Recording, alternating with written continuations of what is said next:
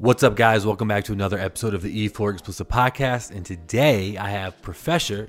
Wow. What's up, guys? Welcome back to another episode of the E4 Explicit Podcast. And today I have Khadijah Monk, PhD, who is a professor at Cal State in Los Angeles. That's why I'm repping the Lakers today. Super intelligent, very, very, very smart individual. I found her on a documentary about the five infamous serial killers Gacy, BTK, Gary Ridgway, which is the Green River Killer, Ted Bundy, and um, Jeffrey Dahmer, who were all at the same time kind of actively killing.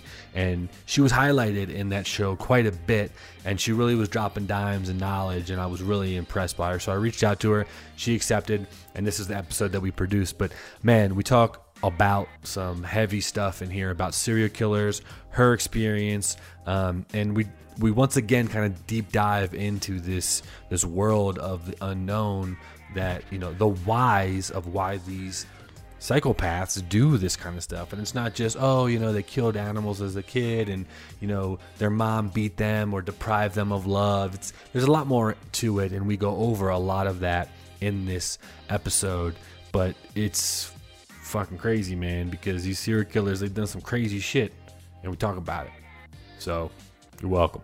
Don't forget to hit that like button subscribe to the channel and also get that little bell notification going so that way you get notified every single time my face comes on the screen, which is every week.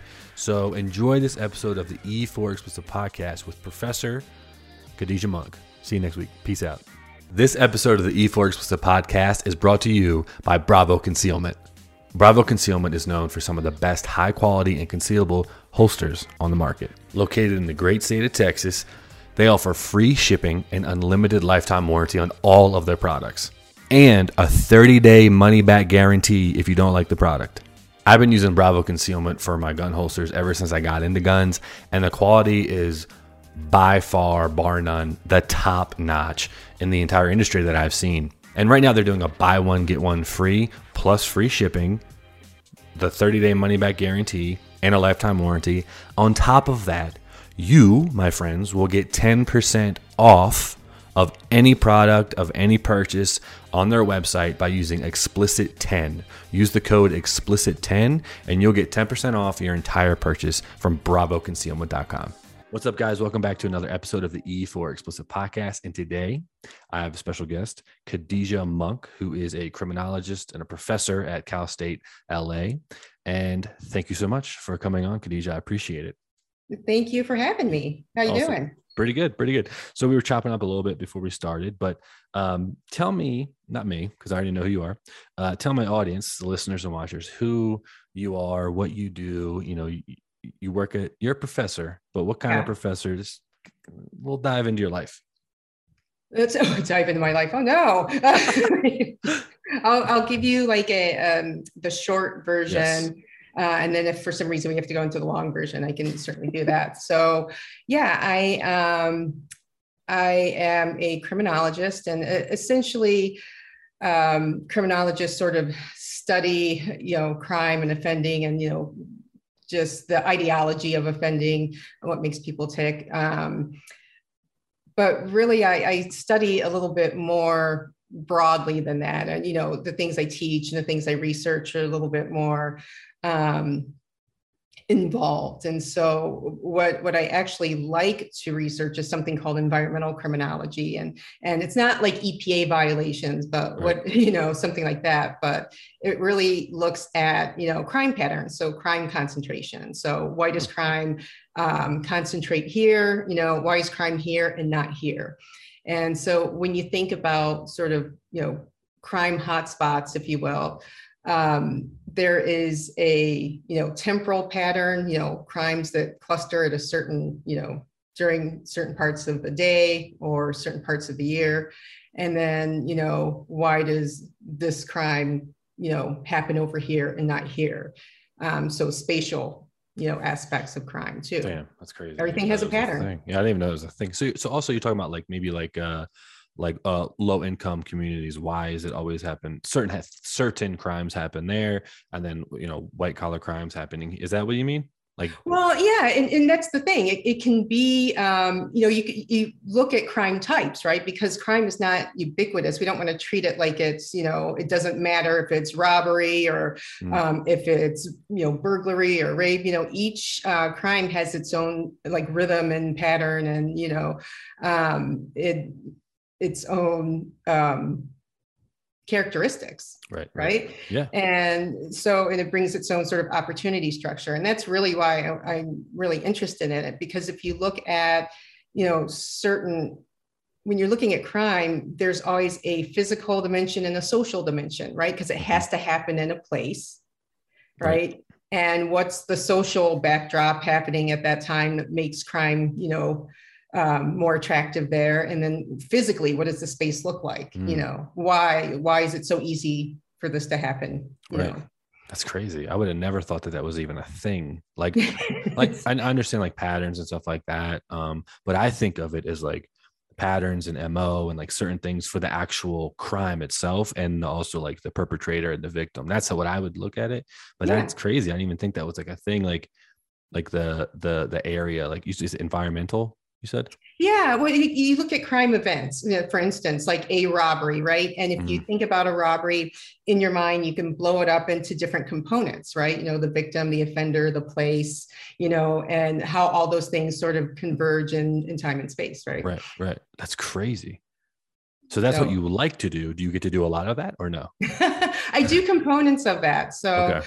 um, often, you know, like right now, it's it's looking at sort of um, it, the crime prevention aspect of it. So you look at crime patterns in order to be able to figure mm. out why um, does crime persist in an area, and then you the you know the policy side is well then how can we reduce it? So now that you know the components and how it happens and why it happens and ah. you know what are the conditions, okay, how do we stop that? And so um, you know typically there are things that you can do, um, which is called you know situational crime prevention, right? So there's different elements of that. So it's right. not just that you, um, there's ways that you can decrease the chances of crime, you know, um, and that can be something as simple as the way that you arrange your, um, you know, your front lawn, you know, the way that you physically alter your space to make it look a little bit more um, impenetrable, or you can,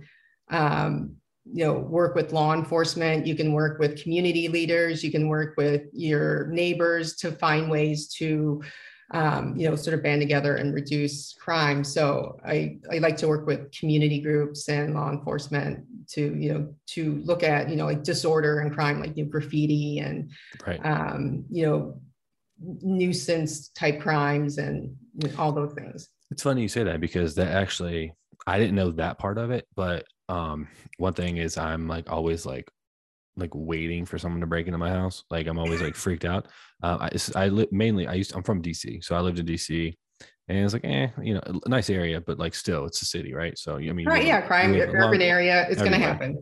So it's funny because i'm like i've always learned in all the research that i've done as like okay like last resort they come in the house i'm to defend myself because I'm, I'm i'm capable. But the first line of of that is like the like you said kind of like having even if i have security systems or not having this the signs out there of, yeah. stuff like that and lights on cameras certain stuff that like will deter because most criminals they don't want that smoke.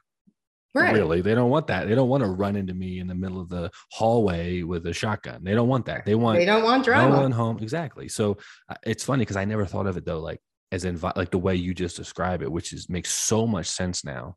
Um, because I saw a lot of that when I lived in DC of like environmental like crimes that, that could have been more than likely, like you said, kind of maybe prevented almost uh, with certain like even those minor things like the stick in the, the grass in their front yard of like you know the the you know ADT or whatever it is going to be um, that would deter someone for the most part having a light on that might not if it's a pitch black house with no security nothing really kind of you know preventing them then you know I made it I, I'm told myself I made it very difficult for someone to get into my house if they got in they probably meant me bodily harm, not just wanting to rob me. Because at that point, right, I got signs everywhere. I've been like, listen, if you come in here, it's a rat. Like, yeah, yeah. I never thought of it like that. That's that's kind of crazy. You know, and I'm not explaining it as as well as as people that are you know that that are really um, you know in in the mix right now with with researching it, but um, it is. I mean,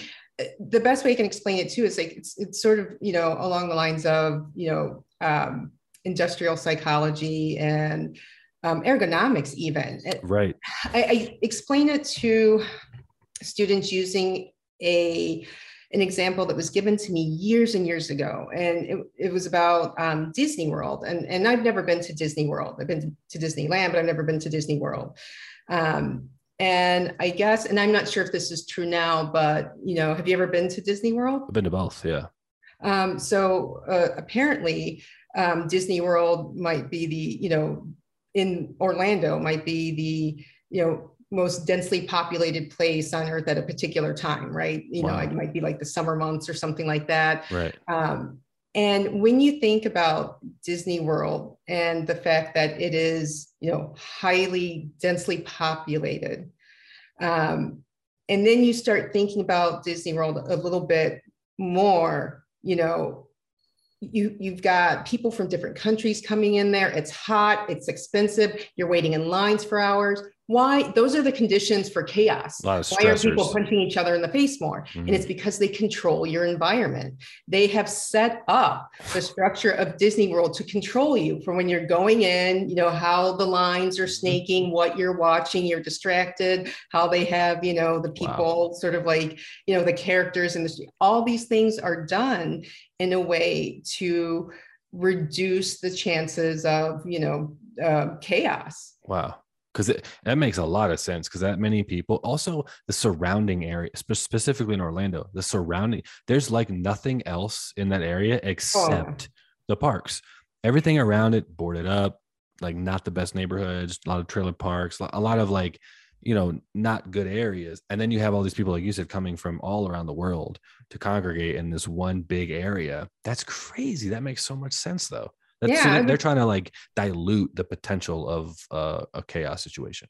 Absolutely, because I mean, like you, you know, you're waiting in line. it's like 90 degrees, and you know, it's like you, you. It seems that you know, normally you would want to punch someone in the face just just for that. Especially the Florida heat. No way. Oh my, yeah, no. The humidity? Uh-uh. No, no, no, no, no, no, no. No, I hate it. Well, you know what? What what is this then? So I talked to. Um, this is definitely di- diverted in a, in a great way, I think. Um, but I, I talked to um, a, a uh, FBI agent Johnny Grusing, and he's out, he's out here in Denver, and um, he was telling me he did a lot of bank robberies. He's on homicide, you know, a lot of stuff, and school shootings. But we were talking about bank robberies, and he's like, "Listen," he's like, um, he's like, "You would be surprised of how many bank robbers, successful bank robbers that I've interviewed, and what's turned them away is they've walked into the bank, mm-hmm. and someone was nice to them." and yeah. I said, "Hey, how's your day?" You know, and they said they he's like they turned right back around because they didn't want to do any like they don't want any interaction. They just tunnel vision give me the money i'm out of here. They don't want like they don't want to have any feelings. Is yeah. that does that make sense? No it makes perfect sense because they're really there for the money. They're not there for you you know? Right. um, and that's why you know we have to look at at each crime type differently. Mm. like bank robbery is very much different um, from commercial robbery, right? You know, burglary, it's commercial burglary. Right, I right, just right. say commercial robbery. That's fantastic. But like, you know, like street robbery is very different, you know, like yes. the way that that happens. Um, you know, people will, it, it's one of those things where, um, you know, sometimes I'll talk to someone and they're like, well, my house got robbed. I'm like, well, your house was burgled, mm-hmm. right? But there's there's a reason because the each crime type has unique opportunities, unique aspects of it.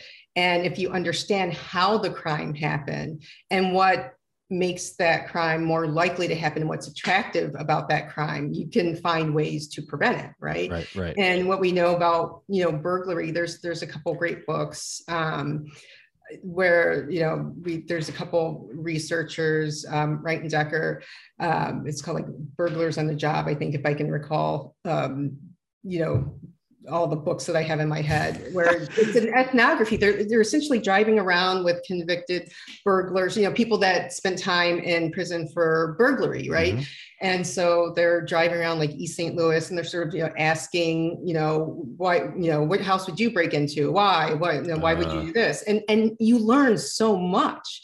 Like I just remember reading that, and it's just it makes so much sense. You know, it's um, it makes it takes the fear out of crime a little bit like crime happening to you because i think when people listen to the news and they're hearing stories about crime the problem is is the way that crime is reported particularly if they're using like crime rates it, it, sort of evens it makes it sound like everybody has an equal chance of being a victim of x y and z and that's not really the case because remember crime concentrates in people places and things right. right you know um, not every car is going to be you know a target for auto theft or you know um, you know cars that are stolen for joyriding. It's different uh, from cars that are stolen for parts right? Mm-hmm. like if you want a car for joyriding you're going to get a nice car right? And so where are you going to look for those cars? And you know yeah yeah. if you want a car for parts you're going to look for a toyota a honda. You can get that what in a parking lot anywhere right. you know? Right.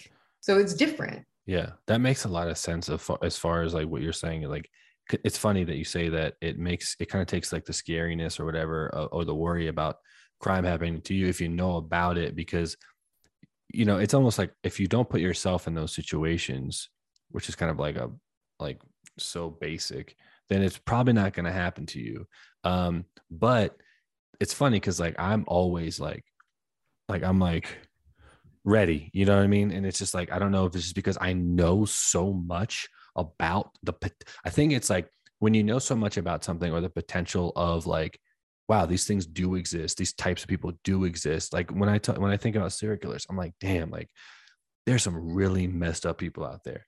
And I'm yeah. like, why haven't they come through my door? Why haven't I been, you know, you know, I don't know. Just it, I think it could do both. I think like it makes me more stressful because I know a lot about it, but I never looked at it like what you just said, is, which makes a lot of sense. Of like, if you know what to look for, if you know what not to do, if you know the type of environment, if you know why the crime happened, and not only just listen to the news report of it trying to make it kind of like blown up, I think, then it can kind of really kind of help you kind of uh, understand it more or like kind of control like things? I don't know. I don't know. Yeah but this will scare you a little bit more. So you know we're Great. talking about um, you know understanding you know crime concentrations and and your own personal risk. But then when we're thinking about personal violence or you know if, if you're you know thinking about serial killers the odds are i mean serial killers want to blend in they they uh, want to yeah. look like part of the environment. And so that's the scary thing. Offenders want to blend in. Mm. offenders i mean it's not like tv where you know the um you know you can easily pick out the you know the criminal because right. they're wearing black or they look super sketchy. yeah yeah yeah. Right. And, and that's that's almost to the detriment of of people that are really i'm sorry that's my cat. No, um is you know to the to our detriment because we're always looking for the anomaly when the reality is like the harm is is right in front of us but it right. looks like everything else right? Right right so, which like you know and and we'll segue into serial killers um which eh, that's how i found you. I, I saw you on um uh, invisible monsters which is a documentary on a&e which i thought every now and then a documentary about serial killers will come out every five or six years. That's just like whoa, it looks visual, visually amazing. All the interviews are fantastic. But this one really got me because as much like and I have nowhere near as much knowledge as like you and FBI and all these people about these these characters. But like as much as the population knows about these, you know, the most infamous kind of like the golden age of serial killers, like I was blown away of like I didn't know that all five Gacy, Bundy, BTK, Ridgway, and Dahmer operated around like almost like we're killing in like the same years. I did not know that, which is fascinating to me. And then I just talked to Mark Safarik, who's an FBI profiler, and I always wanted to ask like a profiler or a criminologist, like, a why do we not see any serial killers nowadays? And then he answered, he's like, obviously, like the times have changed. Like, you know, they didn't have any of the stuff we have now. Right, right. You know, so you still have serial killers, but you don't have 20 yeah. year long serial You don't have successful serial killers, I would say. But yeah, you know, and it's interesting because I mean, they, they're, and you know, people think it's like an American phenomenon. It's not. I mean, there's, you know, it, it's, you know, serial killers are, um, as long as you're human, uh, you know, you're going to have um, some type of, you know, serial killing. But it is, um, it's, it's, it's not just uh, for Americans, but right. you know, it, I think they they'll adapt. Offenders always adapt to technology and they always adapt to laws, right? This is mm-hmm. why you know crime is sort of like a business and stopping crime is is always something it's never going to go out of business you know as long as we keep um, evolving with society you know as long as society keeps advancing there's going to be new crime opportunities um, and then you know there's going to be this period where um, you know, it's out of control. And then, you know, offenders will adapt and, uh, you know, I didn't explain that very well. So what I meant was um, essentially, you know, when there's something new like the internet, right? Yeah. And, and this is like, for example, I have um, I used to teach a victimology course. Students would write about cyberbullying, like bullying was a new phenomenon. And I was like, look, no, um, bullying is not a new phenomenon. It's been around since there's been one guy that's bigger than the other guy. Mm-hmm. You know, it's just, you know, since the beginning of time.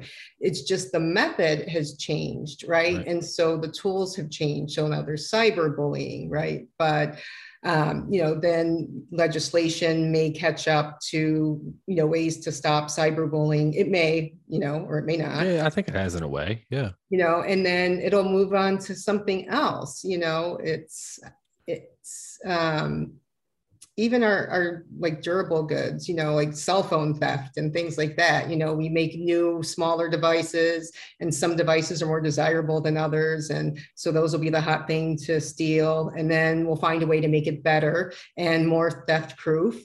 And then offenders will find a way around that. Yes, yes yeah. it's yeah. like an endless cycle. It really is. You're and you brought up the internet too. I mean, internet, internet crimes in general. are. it used to be like if you were, you know, I talked to um, um, uh, a detective who was for for uh, crimes against children, and he's like, you know, used to be used to stalk around and look at uh, parks. Now yeah. we're on the internet all day. well, and it's awful because you, when you think about it, our criminal justice system, unfortunately, especially in the United States, is really a brick. It's like bricks and mortar. It's really it's jurisdictionally based, mm-hmm. right? And the internet is not. Not. No. And so it's a hot mess. You know, when you have a victim that's in Tennessee and you're in, you know, in Denver and you know, you can you know, commit fraud against them and you've got these different jurisdictions. Our criminal justice system isn't set up to deal with the kind of um, you know the multi-jurisdictional way in which you know cybercrime happens or the cyberspace rather. That's exactly what he said. He said when i, I he's in maryland. He works for the maryland state police. He's yeah. like i have i have crimes happening in kentucky that i have such a hard time getting to that person. And really just like what you just said exactly. Yeah. And it is it's my understanding is it's you know it is you know the fbi is going to have you know work with you know local police more and local police are working with each other more mm-hmm. they have fusion centers where you know you've got emergency responders that you know fire and police and uh, there's more collaboration right. because we know we have to communicate now much right. more um, and it's still not enough because you know you have you know predators that are overseas using you know isps that you know this is why you know someone asked me like why is there you know why can't we do something about you know kiddie porn or like child pornography right. like well you know um, it's out of our jurisdiction. Sometimes, you know, the stuff could be coming from Belgium or, you know, I'm mm-hmm. not to pick on Belgium, but right. like, Russia, you know, China, wherever. Yeah, yeah. Right. We, it, it's, you know, we can't just, it, I mean, there's international laws, there's international courts. It's, right. it's complicated. It's much more complicated, even though the crime is uh, essentially the same. Like here's, you know, some graphic images of, you know, a child. It's, you know, technology is going to, um, make things more accessible, but it also makes things harder at the same time, which is interesting to think 100%. about. It is interesting. It's kind of like almost backwards, really, because it's like you, you know, what's okay in another country, not okay, but not illegal in the way that it is here. You know, you can't stop that from going on the internet and someone here finding that or seeing that. It's it's almost impossible to regulate to that capacity. And then you got the dark web, which is like definitely not regulated not regulated at all. at all. Eh, Well, absolutely. And so, you know, it's going to take us a while to get there, but we'll, we'll find a way to make the internet a little bit uh, safer. You know, it's just going to be a minute. right. No, I, I agree. Yeah. And then, like you said, once that happens, offenders will find a way to work around it. Um, Absolutely. Yeah. You know, and it's interesting that you were saying, you know, this this is why I sort of like these shows that look at, you know, multiple serial killers because they look at the social context. And they took almost like a bird's eye view. So Invisible Monsters I really liked because they um it wasn't just focusing on one particular serial killer, but like the context of how they were operating, you Mhm. know, once again in, in time and space and and what it was like. You know, I um I talk a little bit in some classes about um, South Central in, in Los Angeles in the 80s. And, and I talk about how, you know, you had the Grim Reaper and, and maybe even Sam Little and, and Richard Ramirez operating in that area at, at the same, Same time. Time. like three serial killers potentially sort of in that, at that area while you have, you know, uh, just you know drug wars going on and you have such a heavy police presence and they were still be you know able to operate. With very little none, basically. Yeah. It's funny. I nobody wrote saw down, them I wrote down Richard Ramirez here because I wanted to talk to you about him. Um, that's so funny. Eh, You're that that is what because when I talked to Mark, yeah, those guys were in the golden age. They were in the 70s, late even 60s, some of them. When I talked to Dave Reichert, he was a King County sheriff. Yeah. He got to deal with Ted Bundy and and Green and uh Gary Ridgway. So yeah but but like both of them were like listen like you don't understand. When we go do a case or we go to a crime scene like you're talking hundreds of boxes of like paper of it's like impossible to even fathom. And then for Oh, for for him for, for for dave or even mark that these kind of investigators have to have the foresight to be like okay this rope that's around this girl's neck might be good to use on dna in 20 years and they keep this kind of stuff. And uh, you know dave's like that's the rope that we used to get ridgway because it had the kenworth paint flakes on the the thing and it matched him and we were able to get him 20 years later. But yeah. it's crazy that they have this because they don't have they're not trained. They're like sergeants are like hey make sure you get that sperm cell or you know they, they don't tell them that stuff Well, no, I mean, you know, and, and it also depends on the jurisdiction too, because Right. if you are, are looking at, you know, maybe like a smaller community where the police just don't, they don't have, you know, the space, uh, you know, they have, they're very limited in resources and money and budgets. They're, even if they wanted to, you know, if there's a, a crime of that magnitude that happens, they don't have the capacity. Where are they going to store this information? Right. Who's going to, you know, where can they send it? You know, um, who can analyze it? Uh, how long is it going to take? And you know, they know that technology will advance, but the reality is, is you know, they have to work with what they have at that particular time, and it might. I mean, the variability of, of police agencies across the country uh, would would horrify people. You know, yeah um, I think people think that they're, you know, they're all very modern, like, you know, on CSI and beautiful glass buildings and, you know, latest technology. And like, I've been in some police departments where they have like one working computer, looks File like a Commodore 64. yeah. You know? yeah exactly. It's always like well why can't you do this? Why can't you do that? Like you know victims families and stuff like that. It's just they don't have the resources.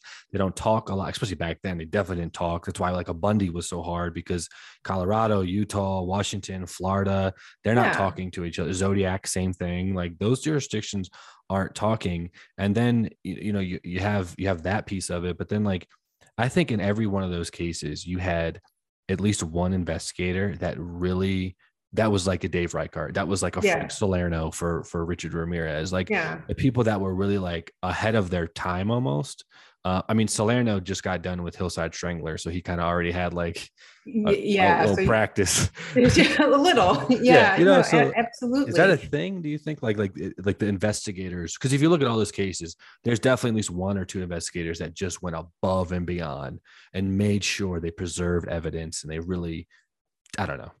And that, you're right. I mean, there's there are a, a lot of those um, investigators around. They have the heart and they have the desire, but they are also working against the machine, a bureaucratic machine, right?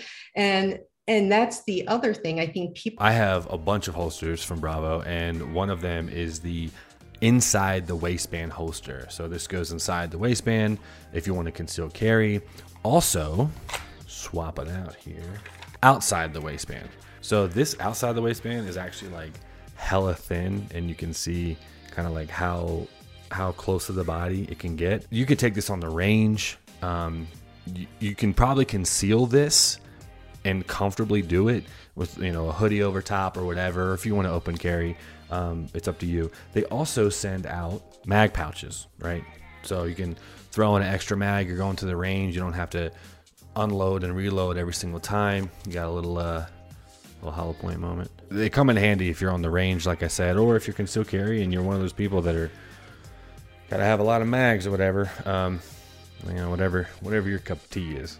They also send you these really cool pamphlets. They go into great details in these brochures of how to wear things properly, safety mechanisms, and all the features that all of these holsters have as well. So they really focus on educating their customers, which when it comes to guns, safety and education are number one. They don't have any left handed holsters except for the Glock 19. I'm a lefty, but the right handed holsters are so dope and they're so comfortable and concealable that I don't really give a shit. Just learn how to shoot with my right hand. And right now they're doing a buy one, get one free plus free shipping, the 30 day money back guarantee, and a lifetime warranty.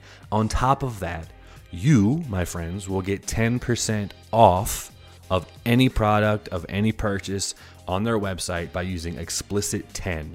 Use the code explicit10 and you'll get 10% off your entire purchase from bravoconcealment.com. People don't understand that they that you know to solve crimes you have to work with an entire system too right. um, and if that system's not supportive um, that really can impact the solvability of a, a crime in, in a lot of ways you know so um, I'm trying to like I've got a couple instances in my head, but I also have to remember like I can't talk about those just yet. so I have to wait.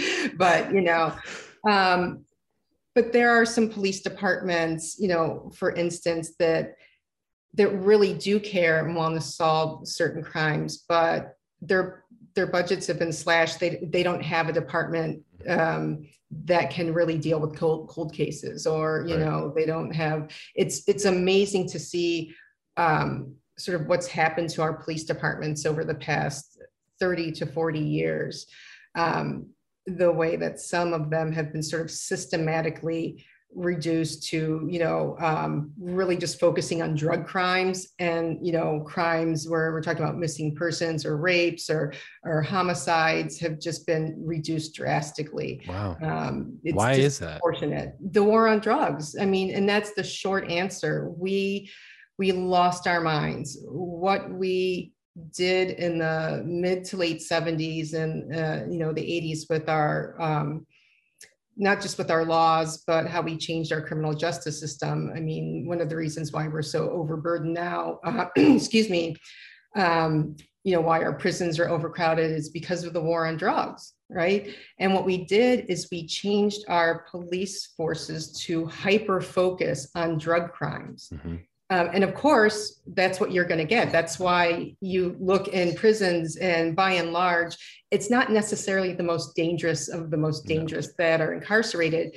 It's it's drugs, you know. And yeah, this is why people, yeah, you're listening to, you know, like I listen to a lot of podcasts, you know, or a lot of crime podcasts, and and I'm I'm I always sort of you know, I feel bad when the um, the podcasters are so frustrated because they're like, you know, this rapist only got like, you know, two years. Um, you know, this person only got, you know, X amount of years, you know, and they killed someone, you know, mm-hmm. why is that? And somebody that is, uh, you know, a three striker with, you know, a drug crime will get life imprisonment. And it's like, it's, it's, we've set our system up to hyper focus on drug crimes. And we uh, you know and now we have to plea bargain all of our cases. This is why you know um, if you may have you know committed manslaughter or something like that you'll plead out to i mean we overburdened our system and now we have to take all of these shortcuts. You right. know it, it's it's a mess. And so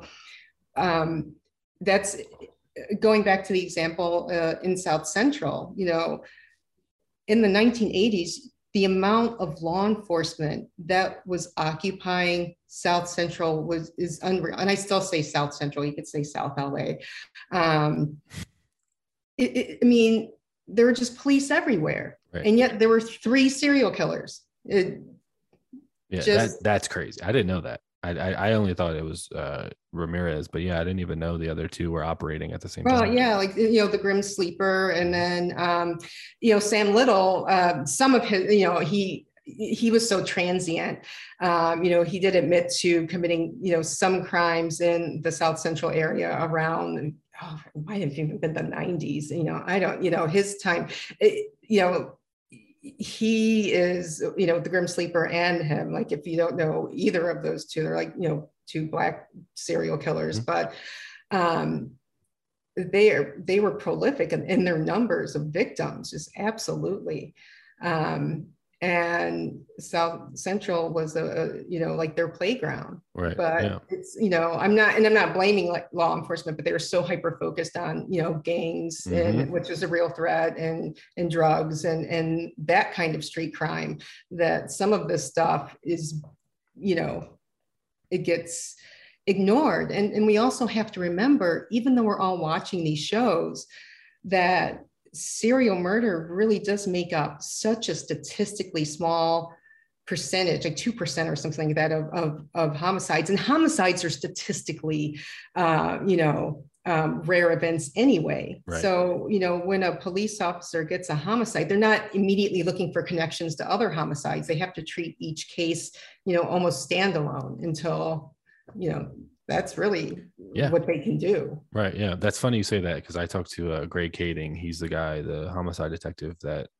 investigated Biggie and Tupac's murder. Uh, yeah. Uh, 10 years after they were killed, though. But he, I asked him, I was like, we were talking about Frank Salerno and Ramirez, and I was like, how did he get a the hillside strangler? And then, and then he rolled right into that. He's like, that's the call he got that day. You never yeah. know. You go to the crime scene. You don't know that this murder of this 80 year old woman is going to end up being Richard Ramirez and this crazy circus of events. I didn't know it was like that. I thought they were like, hey, you're seasoned. This might be a little complicated. Go do yeah. this. He's like, no, it's just like luck of the draw. He was eating dinner one night, got the call, showed up, and then it turned into Richard Ramirez. I was like, damn, man. Yeah, absolutely. Yeah, you know, and that's and that's sort of the uh, you know, amazing sort of aspect of, yeah, it's, it really is, you know, the, the luck of the draw because these, these events, um, the way that they happen and how they happen, it, you know, you, you cannot predict. Right. It's so rare too. Like you just said is like, the, like when I like Salerno to get one like iconic serial killer kind of case and solve it in your career is like almost impossible. Absolutely. two, and one of them being Ramirez, I just was like, holy crap, man! Like the like, thank God though, because like like I was saying earlier, it was like it takes a type of I think detective and investigator to really kind of like forward think. Granted, like in the 80s and 90s, they had a little bit more help with technology and stuff, not like the 70s and stuff like that. But I just feel like it was like the luck of the draw. But like if that was somebody else, maybe they maybe they wouldn't have caught him, even though he got caught by the the people. right. Well, you know, it, you know, it, or it would have looked different, or maybe it would have right. been caught later or something like that. But the way that these things happen, you know, it's um, you're right. It really is. Uh, you know, it can be dependent on you know who's working that day and you know who gets the call um, do they have officers that are going to be able to follow up with with particular leads um, you know it, there's so many little components to these crimes and a lot of shows sort of like invisible monsters really package it all together so that it makes sense but it's not like that when when that's happening to them mm-hmm. and i'm mm-hmm. sure you've spoken to these individuals it's you know it's almost like looking at um, a jar full of marbles sort of scattered across the floor. Yeah, yeah, know, exactly. And trying right. to make sense out of that that yep. pattern, you know. Yep, yeah, hundred um, percent right. Yeah, and and I'm glad like you brought up the Invisible Monsters was the first documentary that I've seen in with true crime that really kind of like like you said it was like a 30,000 foot look down on everything and the environment and the social interaction and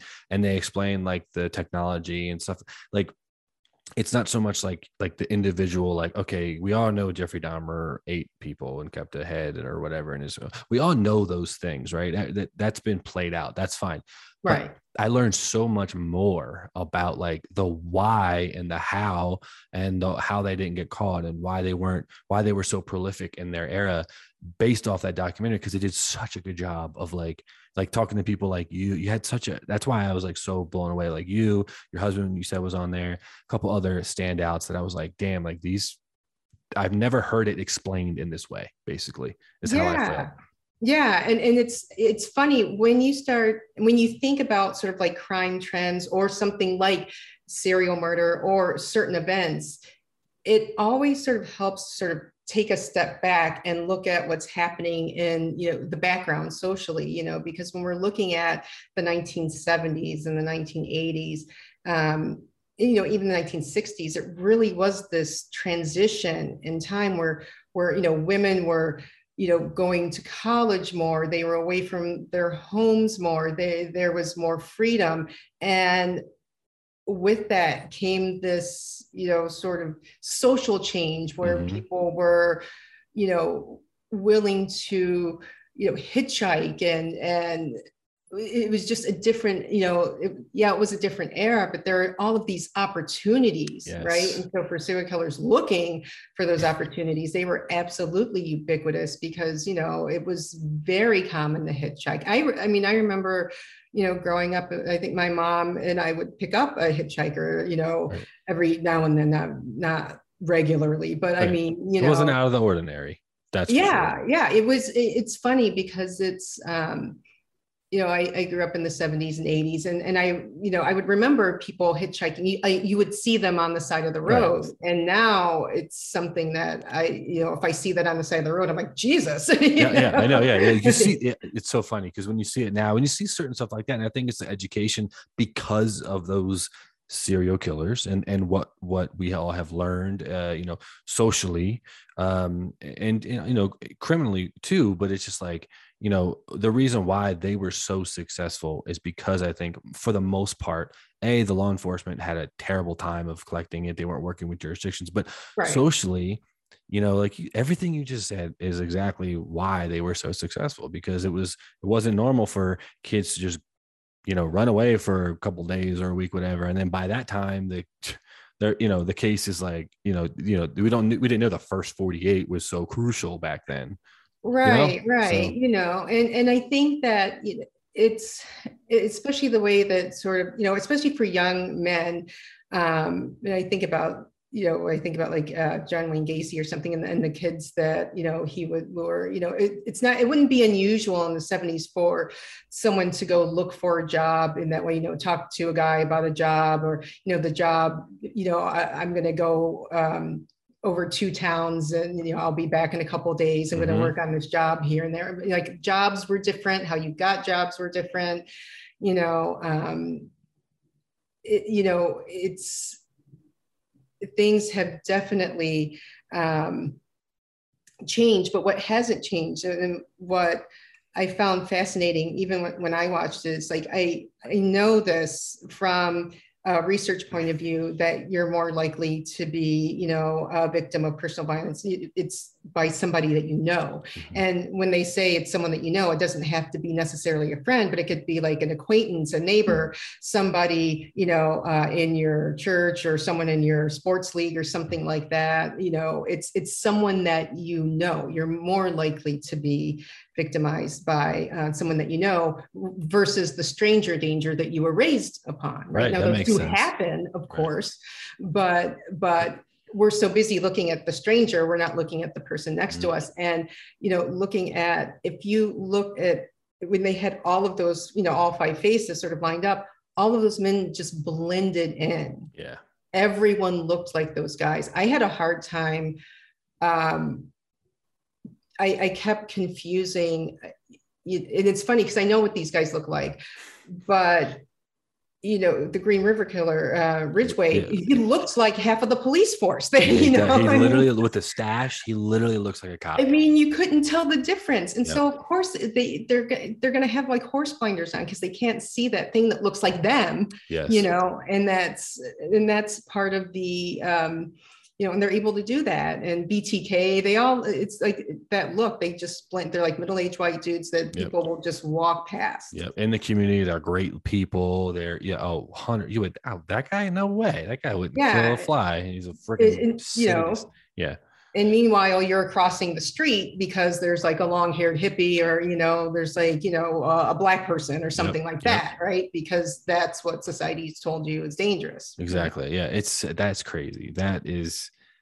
Man, I love talking about this shit. I'm sorry. Um, So okay, let me. I got a couple more questions. Sure. Um, so I, what's his name? I just talked to. Um, he he cleared it up. Uh, Mark cleared it up. But I always I was raised on, you know, the, all the programs I watched about serial killers was they always talked about what they had in common, and it was always they wet the bed. They had terrible relationship with their mother. You know, they were deprived in that way. M- mainly, they killed animals. Um, but Mark was like, "Yeah, but that's like that's been debunked." He's like, "That's yeah not- the, the homicidal triad yeah Triad is what he said, not really yeah. a thing anymore yeah." I didn't know that until today. I was today Oh. old when I didn't when I found that out. I thought that was still a thing. So, can you explain a little bit, if you know about that kind of stuff? Or, yeah you know i mean i mean again and so i'm not you know i'm not a psychologist but what what i can tell you and this is just it's purely backed by research but but also if you look um pe- if people are trying to look for um, the red serial killer flag in Yes. in someone's background the problem is is they're not going to find it. You know because if you're looking at um, you know is it uh, having a domineering mother? Is it having uh, is it being neglected? The reality is if you look in our prison systems now everybody is neglected. Everybody comes from an abused background but not everybody is killing people in in a particular manner right they're not committing serial homicide Right. um it's it is this confluence of you know it, and I was just talking about this to someone. It really is. It's like you can have a domineering mo- mother, but the way that you respond is important. So, you know, it's this rage and this frustration and this anger. Like, pay attention to those more than like, um, you know, were they abused as a child? I'm not saying don't pay attention, you know, if you're not abused as, you know, right, right. didn't suffer abuse, but so many people suffer abuse growing up. That's and for whatever reason, so why don't they kill? Right. Yeah, that's a good question. And well, that is, I mean, that's a question that, you know, there's a line of criminology that asks that, you know, well, why aren't you committing crime, you know, given your makeup, you know, because there is this, um, this social, um, psychological, biological soup that has to have all of the right ingredients at the right time, Mm, you know, um, to really explain someone's sort of you know origin story right, right. you know so you know, for example, if you're looking at, well, what went wrong in this person's life, it might be, you know, when they're going through puberty, they had uh, an experience where, you know, their wires got crossed. And so now, you know, violence and sex get, you know, mm-hmm. get crossed and, and that sort of, you know, propelled them like that would be a red flag. But, you know, when we're looking at, you know, home life and background and interest in school, or if they were super smart, there's just it, there's so much variability that you know it's unsatisfying it's almost impossible to to he, he mark basically said he's like it's the same thing with school shooters he's like just because this person's picked on has X, Y, Z, yes. acts this way, doesn't mean they're a potential school shooter. It's like it's not like a he said the triad's like not like a checklist like it used to kind of be looked at. It was like a checklist. Like, okay, well, you killed animals, you had a deprived uh yeah, overbearing yeah. mother or whatever. It's like, oh, this person's gonna be a serial killer. But you're right. It's like there has to be like this perfect kind of like storm right. for it to work out that way yeah situational uh, factors that we can't calculate right. so you have to get in a fight with your significant other in a very specific way and they have to respond and push your buttons in a very specific way and then then you react and you mm-hmm. know these things you can't calculate but um, y- yeah you know one thing that does predict you know mass shootings is actually domestic violence like yeah. their domestic violence history and wow. it's not school shootings but like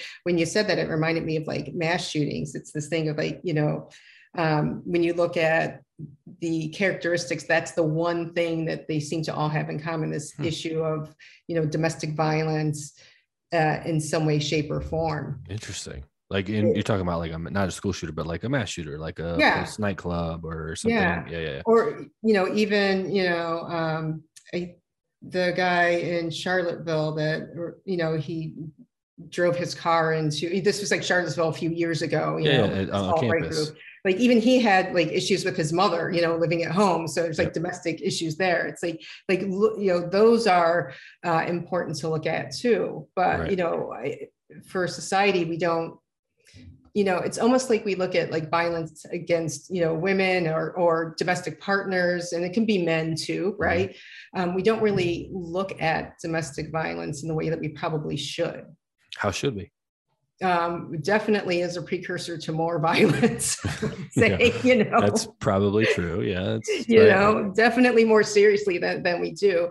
But it's yeah, it, it's uh, really interesting because it, it's such a phenomenon, serial killing, that we just want to pick it apart and we really want to um, understand why someone becomes that way and mm-hmm. and it just the you know, the more I learn about, you know, like brain structures, like I said, like my husband does, he looks at, you know, like the brain of these individuals or, you know, neuroscience. And uh, it's, it's very unsatisfying because it's so fract, it's so idiosyncratic, it's idiosyncratic rather, um, if I can say that correctly, you know, it's each individual serial killer, you really have to, to look, you know, but, but violence is something that, um, you know, a history of violence, I, I would say is a good indicator just in general and how they respond to frustration and how they respond when they're they're angry right. you know those are things that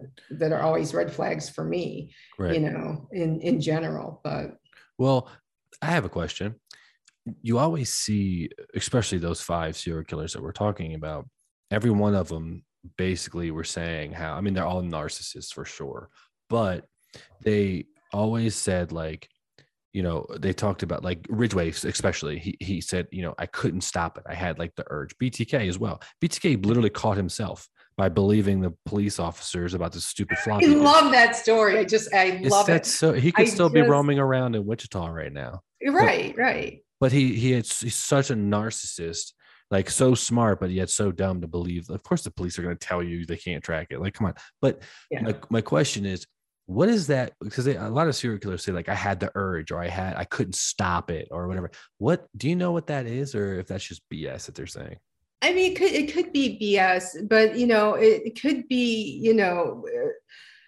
it's these this uncontrollable urge that you know i've read about it so it's almost like a, a drug addiction almost mm. you know like you or a cigarette if you've ever smoked you know that you you can't you want to quit but you can't mm. because it's just you know all of the things um, about it uh, you you just you become addicted you have flooded your brain with all, you know all the dopamine like you're yeah. that's that's when you are most all of your senses are heightened you mm. know um, and that's when you feel alive because you know when you look at those guys that you know all those five guys for the most part they're so mundane so right? mundane. they're so, so boring. they, they, look like wallpaper. They really do. Yeah they literally they got these like grow.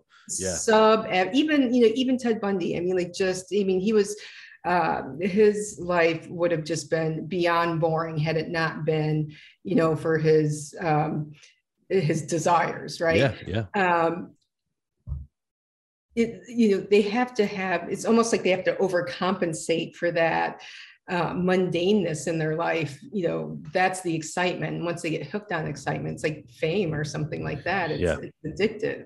Right. That makes um, sense. Yeah. I, I mean, mean, you know, BTK called it what factor X. Factor X, yeah. Yep. You know, whatever you want to call it or however you want to package it, it's it's you know, an uncontrolled desire. Right and unfortunately it is for the macabre. I mean all of us are we're interested in true crime we're interested in serial killers because um, it's it's essentially that car accident we can't look away mm-hmm. from right? And you know for them they want to be in that accident. They want you know yeah. they want to be the accident right right. um, because it's that compulsion is so much more intimate and so much more it's closer to right. them. Yeah that makes a lot of sense. And i, I think like like a bundy like you said I I didn't think of it until you said it, but like their lives are they were all very very boring, mundane, and then Bundy was also, but then like once he kind of got the fame, he kind of I think like milked it and really kind of like ran with yeah, it, very absolutely. like outspoken out of nowhere, and like he wasn't really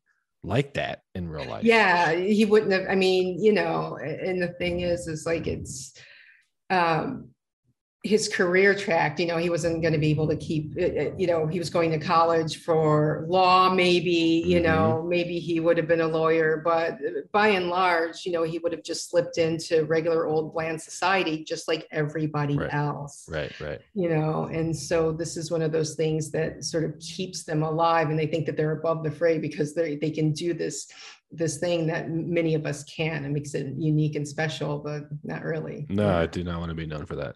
Um, yeah. So, okay, let's talk about real quick. My, this is kind of sound weird. Not, not my favorite, but my, the one that really kind of, I had the heart, like I was just blown away uh, was, was, we already talked about him, Richard Ramirez. So every FBI person I talk to, every detective I talk to, every, everybody in that space, they, they always say, okay, well, you know, especially the profilers are like, well, MO, behavior, all those things. Like if Bundy and all those people were now around nowadays, they would have been caught within months more than likely, just because of all what we know. Now Ramirez, on the other hand, he did not have an mo he did he killed at random like you like we're saying like mm-hmm. that that stranger danger he didn't know any yeah. of his victims uh for the most part you know he different weapons different times different demographics extremely yeah. difficult to track so like absolutely what is that Well, you know, and and for that, it's like there's there was something wrong with his brain. That's like the short answer, okay. you know. And then okay. if you sort of mix that with drugs, and you know, he was just such a.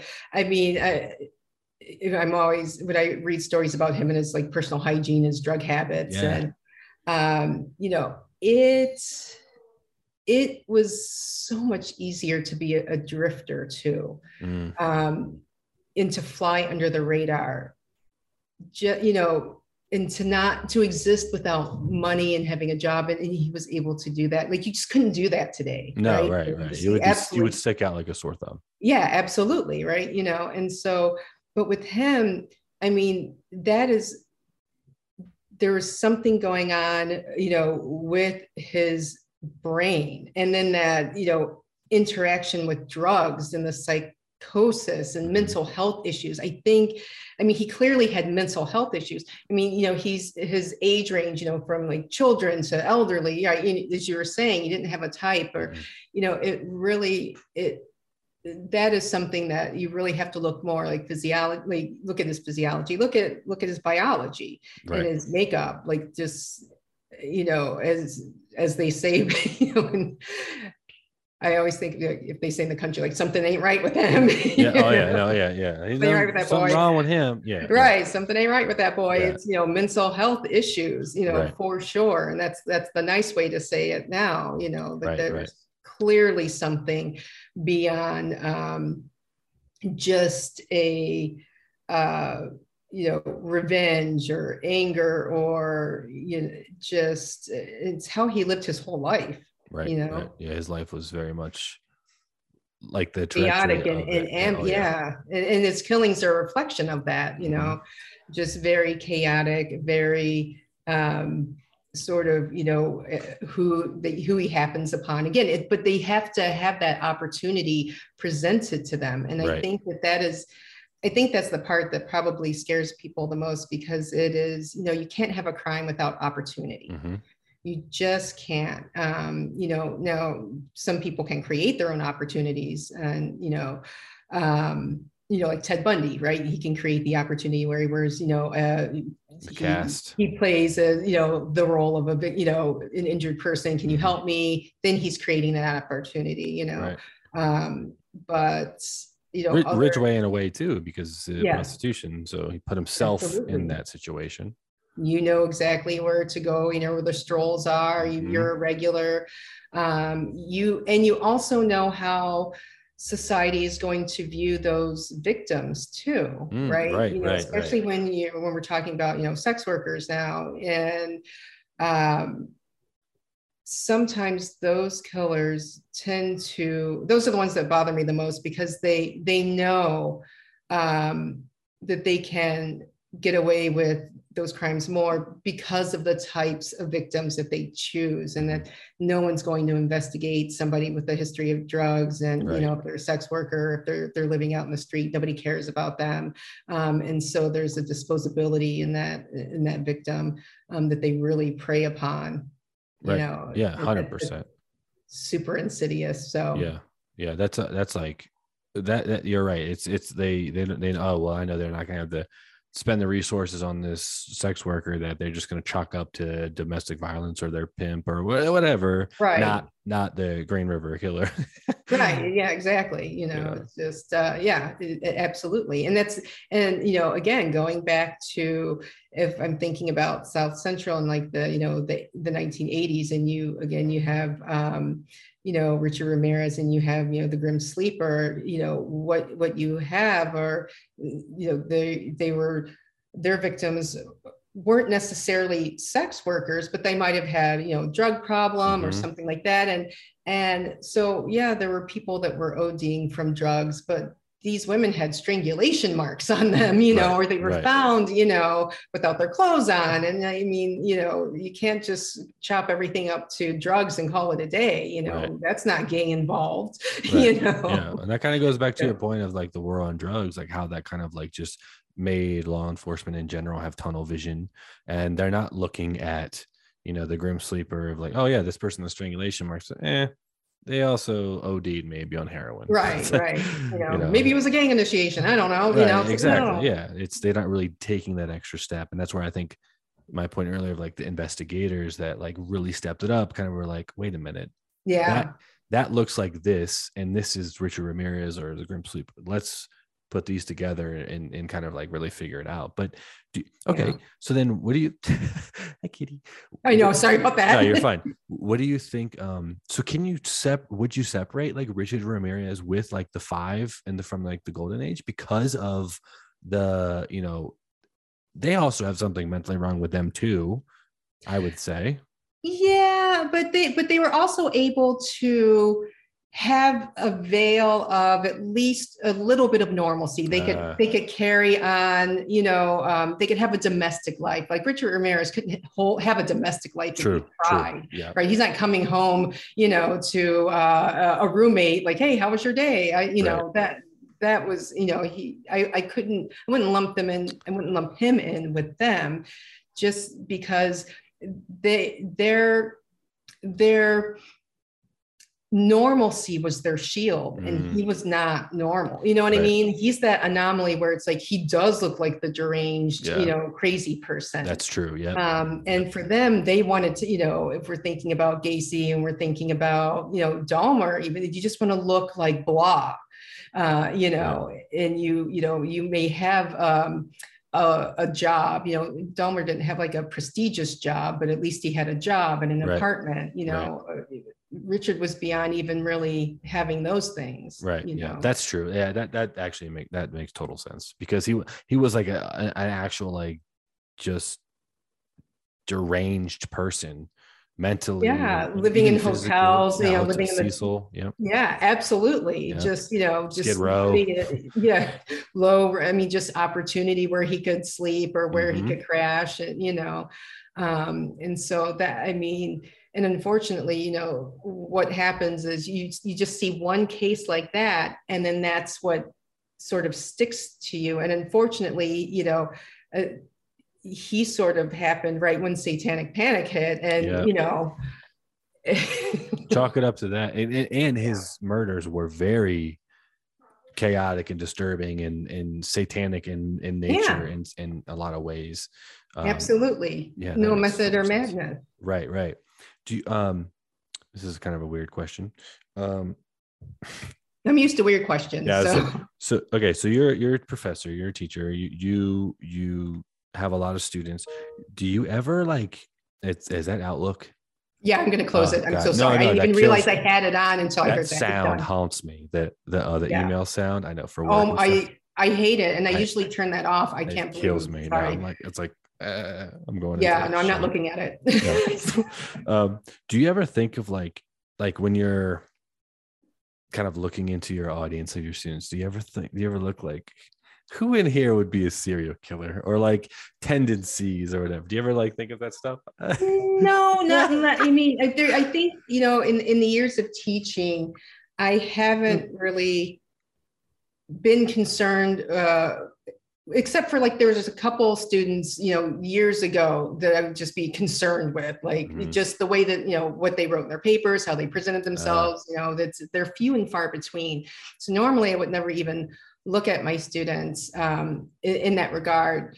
Um, but i do think the one thing i do look at is sort of like victimization risk which is bad i hate doing that because i'm like look uh, you know um, especially on a college campus, it's you know if you have a room full of women, the, the likelihood of one of them being a, a victim of sexual assault is just it's it it's going to happen, you Right. know. And, and when you're in a room full of women, it's like one in four of them, you know, will be a victim of sexual assault at some point in their time. And so, like sometimes when I'm in a crowd, you know, I'm looking at at that, like just sort of those risk factors, Hmm. like oh, geez, there's a lot of damage here, you know. right yeah there's a lot of But, um, potential yeah yeah potential but i don't you know i i don't it but i i say that i don't look at my students in that way and like when i'm teaching i don't but when i'm traveling like in my daily life i i I'm like the worst person to travel with because I'm like picking out like crime opportunities left and right. I'm like, look, that person's counting their money out there. Like that's a risk over there. That's Wow. you know, it's like this person, like, you know, is not even paying attention to where they're going. you right know? right yeah You you'd be a perfect defender then because you know what to look for then i guess Yeah, You'd yeah. like, you know, picking it it's like, apart look, this Wow. person is walking with a map. They, they're asking to be, Yeah, you know, uh, mugged. It's just Right, right. things like that. So Yeah. That, that makes Uh, sense. I mean, it's kind of hard to. It's kind of like, for, example, for for me, I'm like a filmmaker, right? So, uh, I mean, I don't do film anymore like I used to, but it's like I can, I never, I can never watch. I'm the worst person to watch a movie with. Like my fiance, Right, she's like, I don't care how they shot this. Stop ruining it for me. Like you're taking me out of this experience. I'm like, yeah, yeah, but it's like that's why they, did- you know, same thing for you. You're like picking these things out, and your person you're traveling with is like, okay, great, like Well, Thanks. You, you know how well usually it's my husband and he's like you know he's the same way. Yeah, so it's like that person's a serial killer but no that you know what's really um yeah we're great we're really great perfect uh, together.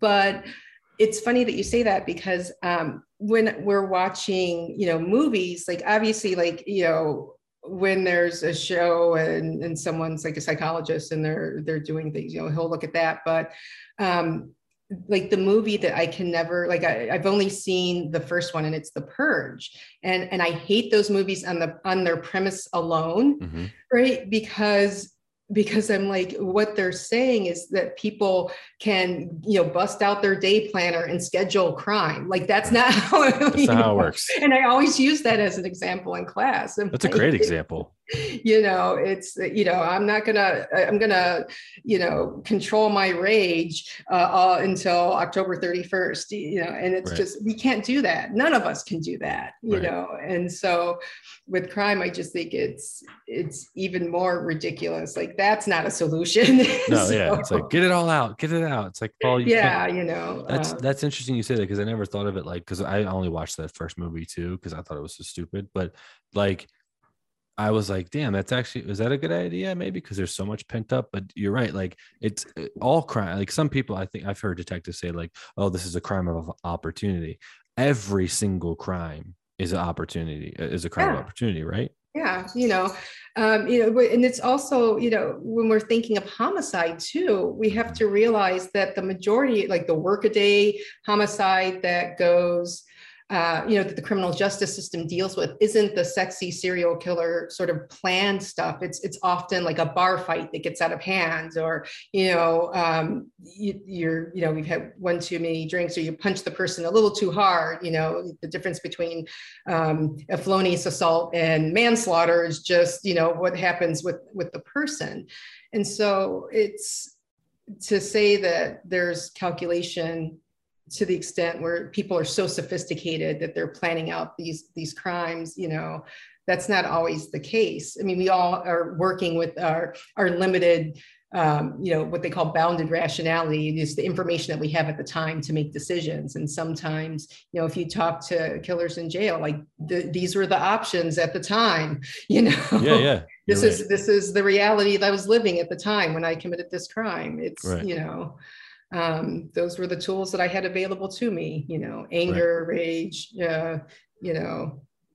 Well, even even the the five that we've talked about, like they even say, like uh, Ridgway, the girl that survived Ridgway, he's like, some of them are like, I didn't even want to kill that person in that time, but I I did because of the situation that happened. The opportunity was there. It wasn't like I went out to do it in this way, shape, or form. It just happened that way. Yeah, you know, and something happened at that particular place and time you know that uh, the, that situational thing that's right in front of you that comes together you know all of these elements come together perfectly right. um, and that opportunity is suddenly there that you just didn't see and you take it right? right. Um you know maybe it's been a thought in your mind and you played it out. I'm sorry it's, it's fight club. Fight club. It's kitty fight club. Sorry that's awesome. Love it. Um but yeah it's this you know it's that that immediate situational factor right. um, that that determines what you're going to do next. Even if you think of like say you know ted bundy you know remember how he had this typology of you know uh, white women with blonde you know or brown hair parted in the middle and you know the origins of that can be traced to his girlfriend, girlfriend that rebuffed him you know um, in college or you know what if she would have been a redhead or what if she would have been something else you know it's it's that you couldn't have predicted that so you're saying that because I, I know that that theory very well. So that's not you don't think is as true as what they kind of rub it because it is it's a sexy thing about his case. It's like, oh, his girlfriend looks that way. He treated her a certain way. He got rebuffed by her, and it's like you're right. If she was a redhead, would there be more redheads that were dead? Might it, you know it, it might be, and that's the thing. You know, we won't know because you know reality has played out differently. You know, it mm. really is the you know that but also that's what a lot of women look like in the 70s right right the parted that's hair the yeah. other thing exactly. you know right, right. so when we're saying typology we're like you know just like today if there's a serial murder and all the women look like kim kardashian you know it's right. like, because that's what women look that's like true. right now that's true That's true. yeah you know that's exactly so, right. Like that long hair, big eyebrows, you know, yeah. high cheekbones or whatever. Yep, yep. You know, that's what's happening right now. And well, maybe not right now. I, I can't, I don't know what's happening. You're not on Facebook, so you wouldn't know what's going no, on. No, no, no, no. but you're right. It's kind of like it's it's the the uh, the, the social of it is kind of like the reflection of like the crimes, why, all those things that we're talking about. Like you're right. Like every like because it's funny because when you give that when you have the whole all the shots of all the girls that Bundy killed, yeah, they all look similar. But to your point, almost every not almost everybody, but a lot of women look just like that. Yeah, that was the look. And then, then and then the guys, you know, looking at the guys, they yep. look the same. They all look like cops back then. Yeah, yeah, yeah, exactly. Yeah. Yeah. And it's funny because it's like I talked to Mark about this too, about like the because everyone, not everyone, but the, at least in the United States, it's like who's a serial killer? There's very rare. Uh, I don't even. I can't even name any, uh, except for Ramirez, like any uh, people of color that were serial killers that are as prolific as the five that you know we've been talking about and it's like is that because like that's like how the media portrayed it and it was just kind of like because you know when you eh, joking up joking around as a kid it's like you know with the you know crazy like white kid or whatever like oh that's going to be a serial killer it's like but but like you said in the very beginning and mark said the same thing every culture if there's humans there's going to be serial killers it doesn't matter that's what right. color Right, right, and and there are there are black serial killers. I mean, it, you know, Sam Little is still one of those ones. I mean, he's he's alive now. He's he was prolific. This, I his numbers I think might be. Uh, I'm going to be wrong, and I know that that there's probably somebody that would listen to this that's going to know the exact number of his victims. But I mean, he was crisscrossing the United States for wow. a good 20 years. Um, and he still you know you know he was a black guy but he also blended into his environments he killed white women he killed mostly mm. black women uh, you know um, depending on where he was you know tennessee uh, florida um, you know california because he always went to the places where he where nobody would bat an eye at him like he did hmm. you know he just looked like a regular um, you know middle-aged black dude you know right. he didn't look like a gangbanger he didn't look like uh, you know and, and which worked to his benefit in the 80s because everybody's looking for you know like the you know gangsters everybody's looking for somebody that looks different. He just looked like a regular old you know, black dude. Right. 93 yeah. It's, he said he's he's confessed to 93 it's it's uh, a lot. yeah. And you know but a lot of his Damn. victims again um they weren't all sex workers. They weren't all, um, you know, I mean, because it's a crime of opportunity, he's going to get the accidental nursing student. He's going to get the accidental housewife. You know, he's going to get, you know, it's going to be mixed in uh, with, you know, the people that you know he's targeting. Right. What he got? It says that he he was. It says uh, active uh, span of crimes from 1970 to 2005 yeah. is confirmed, yeah. but to but 1960 to 2012 possible. Holy shit! Yeah, it, I've it, never heard of this person. Oh my God, there's there's a few documentaries on him, but you and when you look at him, I mean, like he just he just looks like uh, old yeah.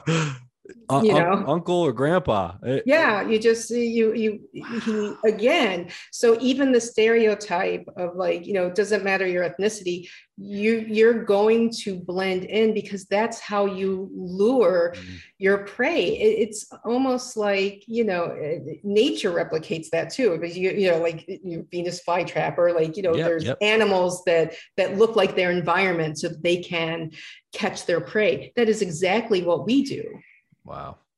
That's crazy. I never Yeah. I, he he does blend in. He looks just like a cool grandpa. You would not older, think but... yeah, you would I'm sorry. I, I No, you're good. The again like, with the Feed cat. me. No, you're yeah, literally um, over your shoulder. It's perfect. They're fighting. you, have, you have like a secret one stalking ring. the other, actually. Yeah. look at that? This is great. No, this is great this is this is crazy. Um, uh, I'll let you. We've been talking for a while. I'll let you go. Um, I just have a couple more questions. Sure. Um, why not the FBI? Why not join the FBI? Oh, geez. Well, you know, for me, I mean, look, um, I, the reality is, is I, this is, you know, I, I, got into the, the PhD game a little bit later in life. I had different iterations of, of different lifetimes before. Okay. Um, when I was an undergrad, I was a psychology major. Um, I, I, actually wanted to be a forensic photographer, believe it or not. Like, you know, in high school, I had my own dark room. I was really into photography. Cool. Um, you know, and that's what I wanted to do. I um, never thought about, you know, joining the FBI mainly because I had these other interests, you hmm. know, ancillary sort of jobs. You know, I wanted to be the forensic photographer, then I wanted to get in psychology. Um, I had a special agent come to one of our classes, I think, uh, you know, when I was in undergrad years ago, um, and sort of talk about the job and, and the mechanics of the job or something that I, I was like, no, that's not for me.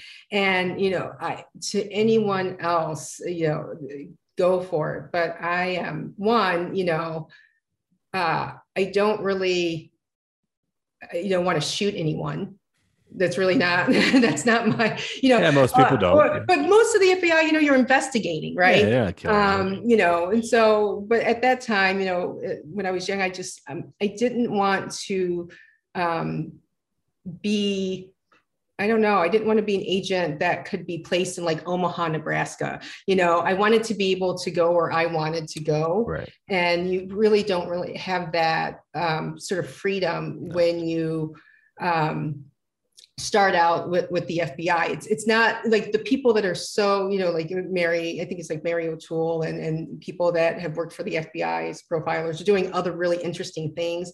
They had a lifetime of being like, you know, a cop in another city for a yes, while. And, yes. you know, then they had, you know, um, positions in uh, St. Louis for five years before they got to, you know, the thing that made them famous. So um, and it's not to say that you know I would never want to live in Omaha, Nebraska. It's just I I had a different sort of vision for my life, and I ended up doing a bunch of taking a bunch of left turns, right? You know, working in the finance industry, and then right.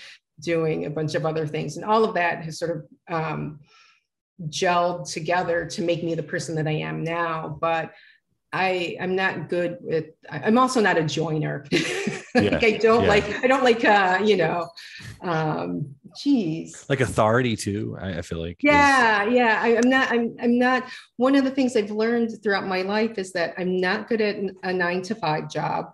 Um, I don't do well in an office environment and um you know and it's only through having those jobs and realizing you know what what you're good at you know i'm good at puzzles and thinking about things and, and problem solving but right. not uh, office work and i think that that was something that was sort of like a, a a turnoff for me because the, you know the person that came to speak to the class sort of left an impression that it really was less sexy and i think that that was their job because they want to weed people out oh, know yeah.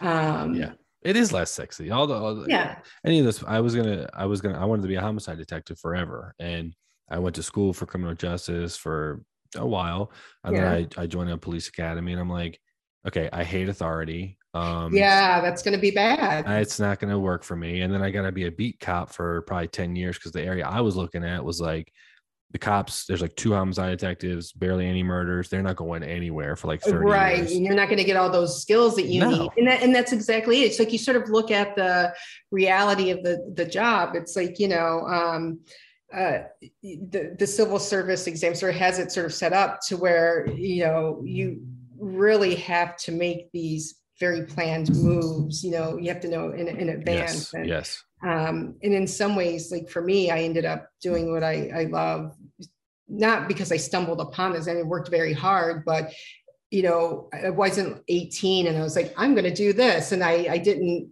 have a linear path to right. what i was doing like a traditional kind of yeah yeah and yeah and so um, but I, I like it because you know i have all of these different you know tools under my belt that i can use to to solve problems and i can see things in different ways. Like i i understand financial crime differently that you know because mm-hmm. i worked in the finance industry and you know um, I, just having all the jobs that i have you know i work at a radio station and you know things like that all of all of it has sort of you know, helped me understand um, like deviancy and, and crime and, right. and, who like who bad people are and you know what they look like and who who the bad people really are you know i always right. tell students i'm way more afraid of a guy in a suit than i will ever be you know uh with you know guy with like chains and yeah. you know yeah the uh, stereotypical type exactly yeah you know, no always i agree with suit. you Yeah, so yeah. I did, yeah, it just wasn't the, it was like the authority, like it, it just wasn't me, you know, and Right. I'm not to say that that isn't um, a viable path. It, it certainly is for people, but,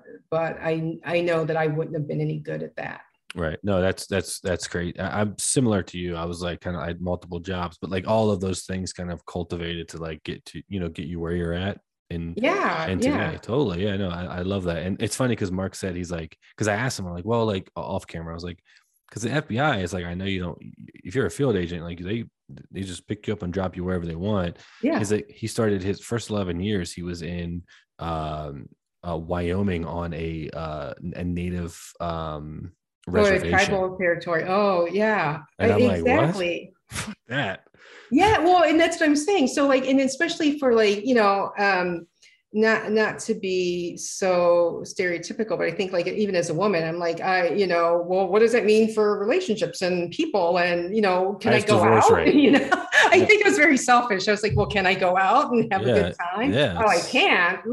You know. Yeah no you're right. It's because that's one thing that kind of turned me off too after a while because i looked at the fbi as well i'm like wait i the, uh, the fbi homicide detectives yeah. uh, people in those industries like have like the highest divorce rate high suicide rate high stress and i'm like damn like i'm already like an anxious person. I was like last thing i need to do is be in a situation where i gotta potentially kill someone and like shoot the ground and then i'm dead like you know so i was like eh i'll pass. Let me just go make movies instead. My mom was like real happy. Uh the safe the safe job. Yeah i'm gonna be a yeah. filmmaker. I'm gonna make millions of dollars. Yeah right.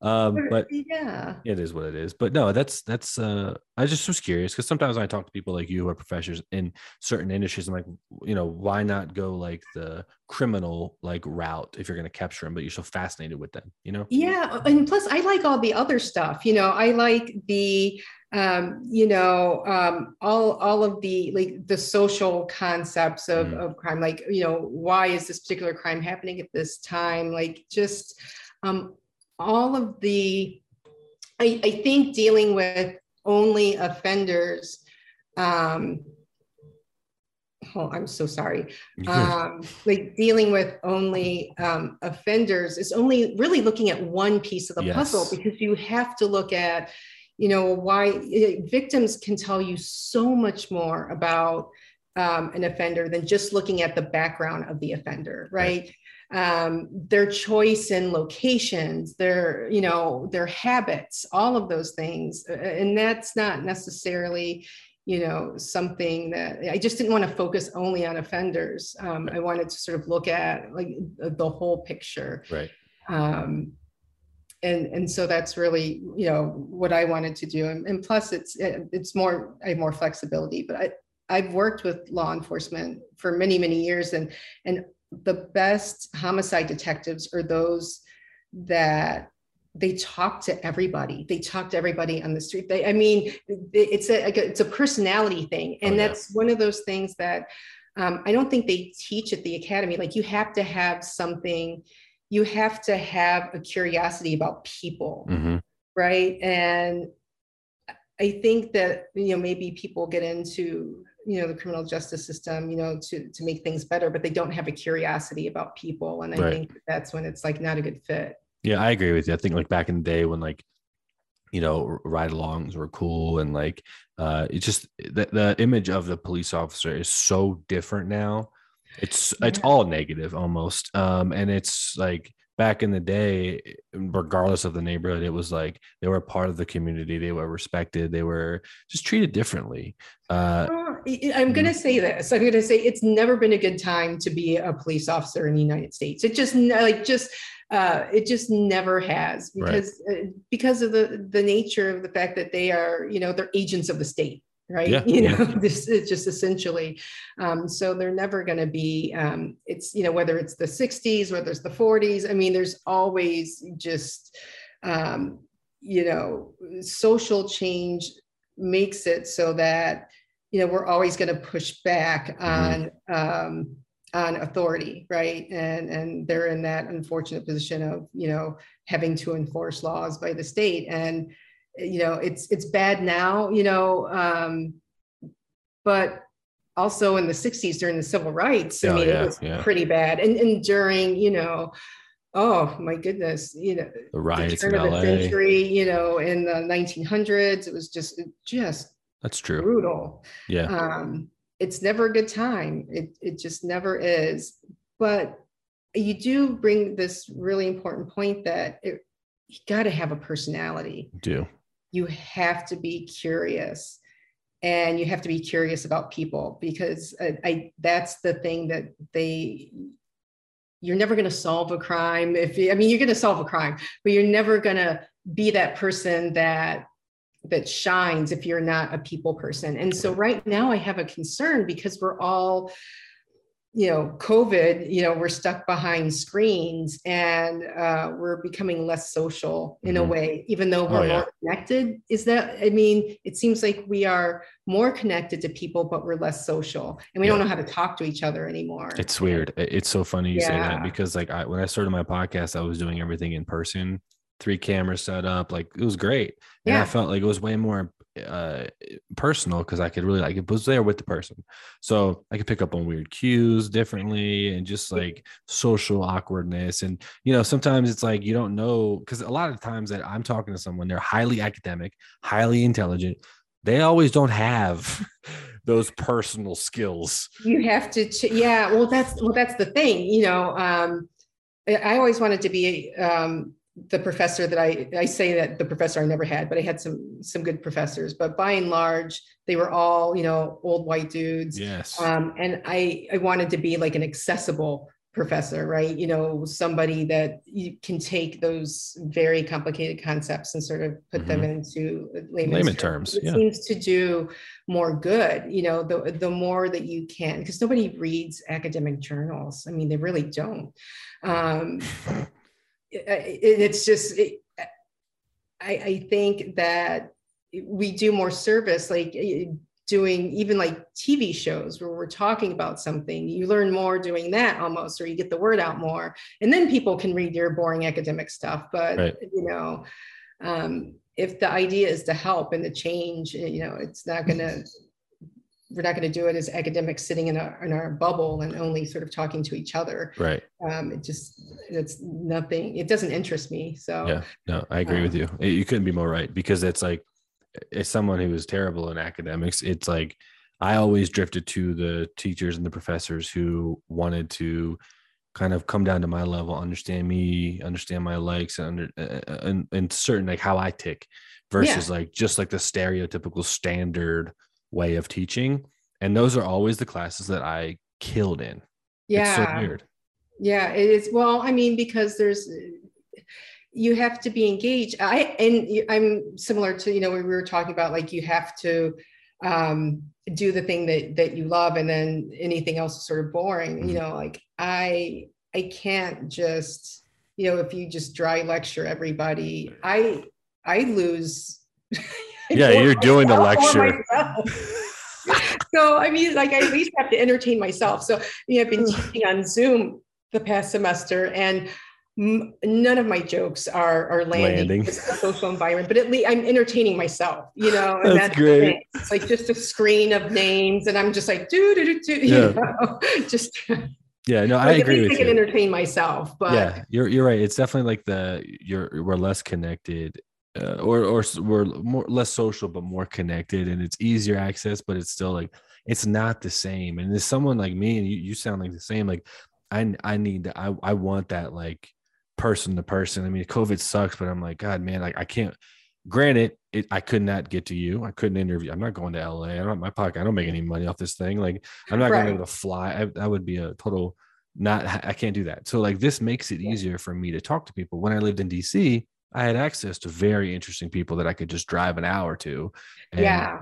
talk to i can't do that in colorado springs Yeah, and you're absolutely right. Like when I lived in Boston, I can get on a train and go to New York or something Right. like that. But it's, you know, it, it's in some way this has helped us, but it's not the cure at- at, all. And this is so when we go back to talking about like serial killers and and really sort of understanding these individuals, the problem is is we have to have this sort of shared idea of what society is and and it's we're so disjointed now. My fear is that people are going to walk past us and we're just not going to see Mm. them. you know these potential killers right, right. because we are all in our own little world um, we're not sort of engaging in a way that we can sort of see um, like bad behavior mal- like red flags you know right. what i mean uh, it's i mean the i'm just hypothesizing and it's just a fear of mine you know it just seems like we um we're not we're going to be less in tuned with people which means we're going to be less in tune with um you know the really bad people that we right. need to, to, be you know sort of watching out for yeah i agree yeah. with you i think it's so much easier to mask yourself now because you have this digital platform where you can it's just like the whole classic like you know, and Instagram and stuff like that. It's like this lifestyle that these people are living. Like most of those people are miserable. They're not happy. They're not rich. They're not glamorous. But yeah. now you can do it in almost every aspect of your life with work, you know, with with social. Yeah. I don't know. I just think you're right. It's like a lot of like you can mask way easier now than maybe you could if everything was in person or you had to kind of show who you really are, if that makes sense. No, that's you know you're absolutely right. And so you know, moving forward, and when we think about the fact that okay, we know that if we're you know that there are very bad people that are around us, they look like us, they're mimicking us, um, and they have bad intentions. You know. Um, they're looking at the exact same thing you are but they're looking at it with a different lens like right. you know right like it's um it's concerning. And so it is. you know it'll it'll be interesting. So 30 years from now you know we'll be looking at a different type of serial killer like you know um interesting. there may be more craigslist type killers yeah i yeah. mean you know yeah, exactly. Yeah. that's interesting. Yeah i didn't think of like 30 years from now like what kind of serial killer like what will the serial killer like you know 30 years from now those people aren't going to like ted who? Yeah you know it, it'll be one that's been like on a dating app of some sort or mm-hmm. some or you know takes advantage of certain groups or like yeah. Nextdoor or something yeah, like Uber. that yeah, yeah. somebody that embeds themselves into uh you know a community of some sort right um you, you know it's got it's gonna they're gonna use technology to their benefit for sure. And it, technology is going to be what ends them too. Right. Know? Yeah. Exactly. And then a, a new offender will come out. exactly. Exactly. Um, one last thing, if you want to talk about it, you mentioned you were involved in surviving R. Kelly. Oh yeah. So, what were you? What was your? Were you just like talking about like the psychology of it, or like the criminal background of that's like what was that about? Well, that, I mean, so that was oh my god, and I have to go back in the wayback machine, but you know, First of all, I think when um, I was, I was actually asked, I was, it was, I was recommended for that, um, you know, because it's funny because they interviewed um, my husband, but he didn't make the show, which is fine. But he's like, hey, I know somebody you could talk to, and I ended up like really hitting it off with the producer and thing like that, and you know, and we sort of um, spoke. And interesting my my role i really wanted to talk about sort of the victims and maybe why um, and what I did talk about essentially, you know, was why you know R. Kelly would be able to do what he did and how he could manipulate these women and how it, you know, we in hindsight it looks with these young girls, right? You know, um, you know how you know the music industry certainly masks and protects a lot of of really problematic people, mm-hmm. right? Um, because as long as you're making money, they're always going to look the other way. Of course. Um, and it's going to be at the, you know, um, unfortunately, you know, not, it's going to be to the detriment of, of you know, women right, uh, right. and men, you know, they get taken advantage of. Um, and so I really looked at sort of like victimology in that regard. So, you know, I looked at, you know, what's you know, how he was able to prey upon uh, these young girls who wanted to be, you know, n- just anywhere in the same, you know, circle as R. Kelly, you know, because music um, and musicians were so you know getting into the music industry was so much harder oh yeah um in the you know in the 80s and 90s when he was really prolific like even in the like you know the african american or the black community rather you know um I was really startled to see that they were talking about R. Kelly. I'm like, oh, everybody knows that. Everybody knows he's, you know, th- this kind of guy. Everybody, why are we talking about him in 2019? You know, right? right. Um, I didn't know that. Yeah, so I was like, nobody's going like to watch that. Well, I when I thought, I'm like, no one's going to watch this. I mean, everybody knows that, and it mm-hmm. just mm-hmm. it, it, turned out that that everybody watched this, but you know, everybody watched it. Um, and I was really surprised. I was like, how do people not know this? And and he's you know the worst kind of offender that that preys in on members of his own community and mm-hmm. in a way that you know um, just awful. It's yeah. absolutely awful. Uh, you know, and uh, it's it's essentially invisible because it's uh, you know he can go to Chicago, he can you know, pick up young girls that want to be stars and he can mentor them and then he can abuse them. And it's no it's, one, it no looks normal. Anything. So look, yeah, it looks exactly. It looks, it's kind of like, it's like a Weinstein thing. Like, like at least in the Hollywood, that's another thing that yeah. turned me off is like, um, I knew like, okay, for example, when Kevin Spacey came out, like all his stuff, I was like, I literally was like, okay. And, and this is like, he's uh, bisexual. Everyone's known that. I mean, but then everyone didn't even realize that. Yeah, and, yeah. It's like, yeah, well, in this industry, that's like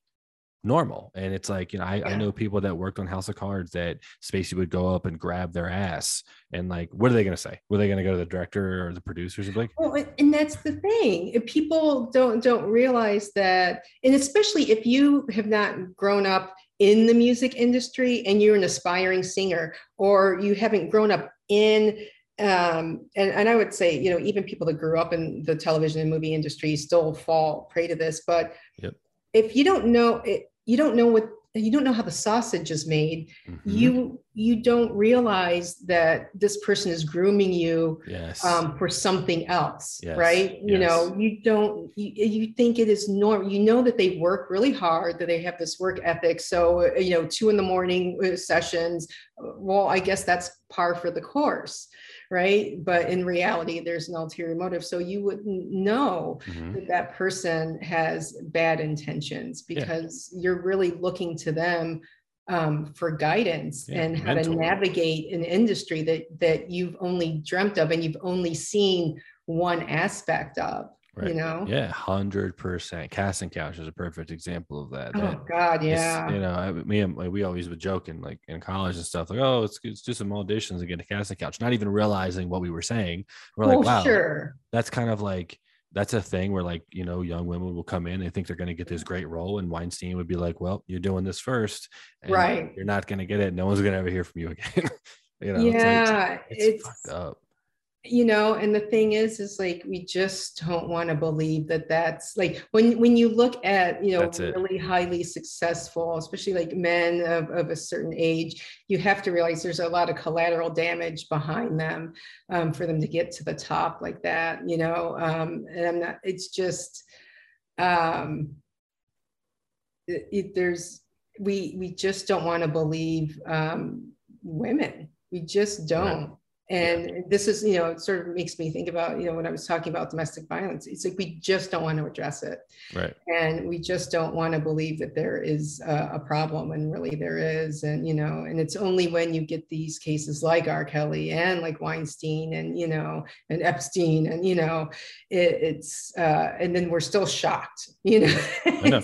I know. And it sucks though. I think it's like the times too is like, I, I talk about when I put my tinfoil hat on with my friends and on the podcast when I talk about conspiracy stuff, but specifically Epstein is like, you know, it's it Ghislaine Maxwell right now is on trial. She just got convicted five of six counts. Yeah. I didn't hear about it in any national, it literally like the biggest kind of like case in the last, I don't even yeah. know how many decades. Nothing about it. And it's like the the the 20 hour new 24 hour news cycle. It's kind of like when a school shooting happens. Oh my god it's so sad. I did my my heart emoji on facebook. Okay now i'm good. Like i did i i did my part. I feel yeah. like back in the day it would have been like there would have been much more accountability held. Because there's like nothing now. Yeah i you know and you're right. You know i think it part of it is yeah the the news cycle has diluted us uh, you know it's it's so diluted and also we now none of us have a shared sense of um, what's happening in, in the United States at the same time. You know, there, there, there's something to be said for you know growing up in the 70s and 80s and you know, there's three channels and everybody gets the same news at the mm-hmm. same time and so we're all on the same page and we can experience something at the exact same time True. and and there's something important about that now we don't experience things at the same time. We watch it at our convenience. And so pe- you, what's happening is, you know, someone's getting outraged here, someone's getting outraged three months from now, someone will get outraged about this, um, you know, um, five years from now. Right, and right. that's sort of what breeds like a cancel culture, you know, like you know, not that I, you know, we're, we're starting to look at the behaviors of something or a news issue that happened that was really important, but we just didn't pay attention to it at the time. And now we're paying attention to it and now we want to cancel it. Right. You know? Okay. Um, yeah. Yeah. That makes a lot of sense. Yeah. What do you think it, about cancel culture? Well, it's, um, the problem is, is that everything that all of us are saying now in 30 years may be unacceptable. And so i think that there's like a, a you know there's there's definitely some things um, you know with cancel culture it's it's it's bad because we're not allowing the person to um, really sort of sit in sit in their own filth. They're just canceling them. Like i sometimes i think you know um, I, am a person that always likes to at least have some sort of lesson be learned from some sort of right. catastrophe. Right. So, you know, when so here's a touchy subject. So we're talking about like police involved shootings. I mean, you know, unarmed black men, you know, uh, or just black people in general. Um, there is sometimes you know, there is this idea that, you know, we have to fire this person immediately because of something they said. And, and for me, I'm like, well, maybe what we should do is sort of make them a spokesperson, you know, maybe sort of really, you know, instead of like firing that person, maybe we should, you know, find a way to make that person really, you know, pay uh, like almost on the daily for that like right. you keep your position but now you have to um, advocate yep. for the thing that you really um, you know disparaged if right. that makes sense. And no that not, makes total sense. You know but um, police shootings are one thing but like there are um, you know uh, it's it's tricky you know because in 2020 we all had this shared moment of, of watching george floyd and being outraged. And, and you, you saw what could happen when we all are are watching something happen at the same time right in front of our face. Right right. And um, now we're sort of back to being disconnected and hearing about things you know um, at our leisure.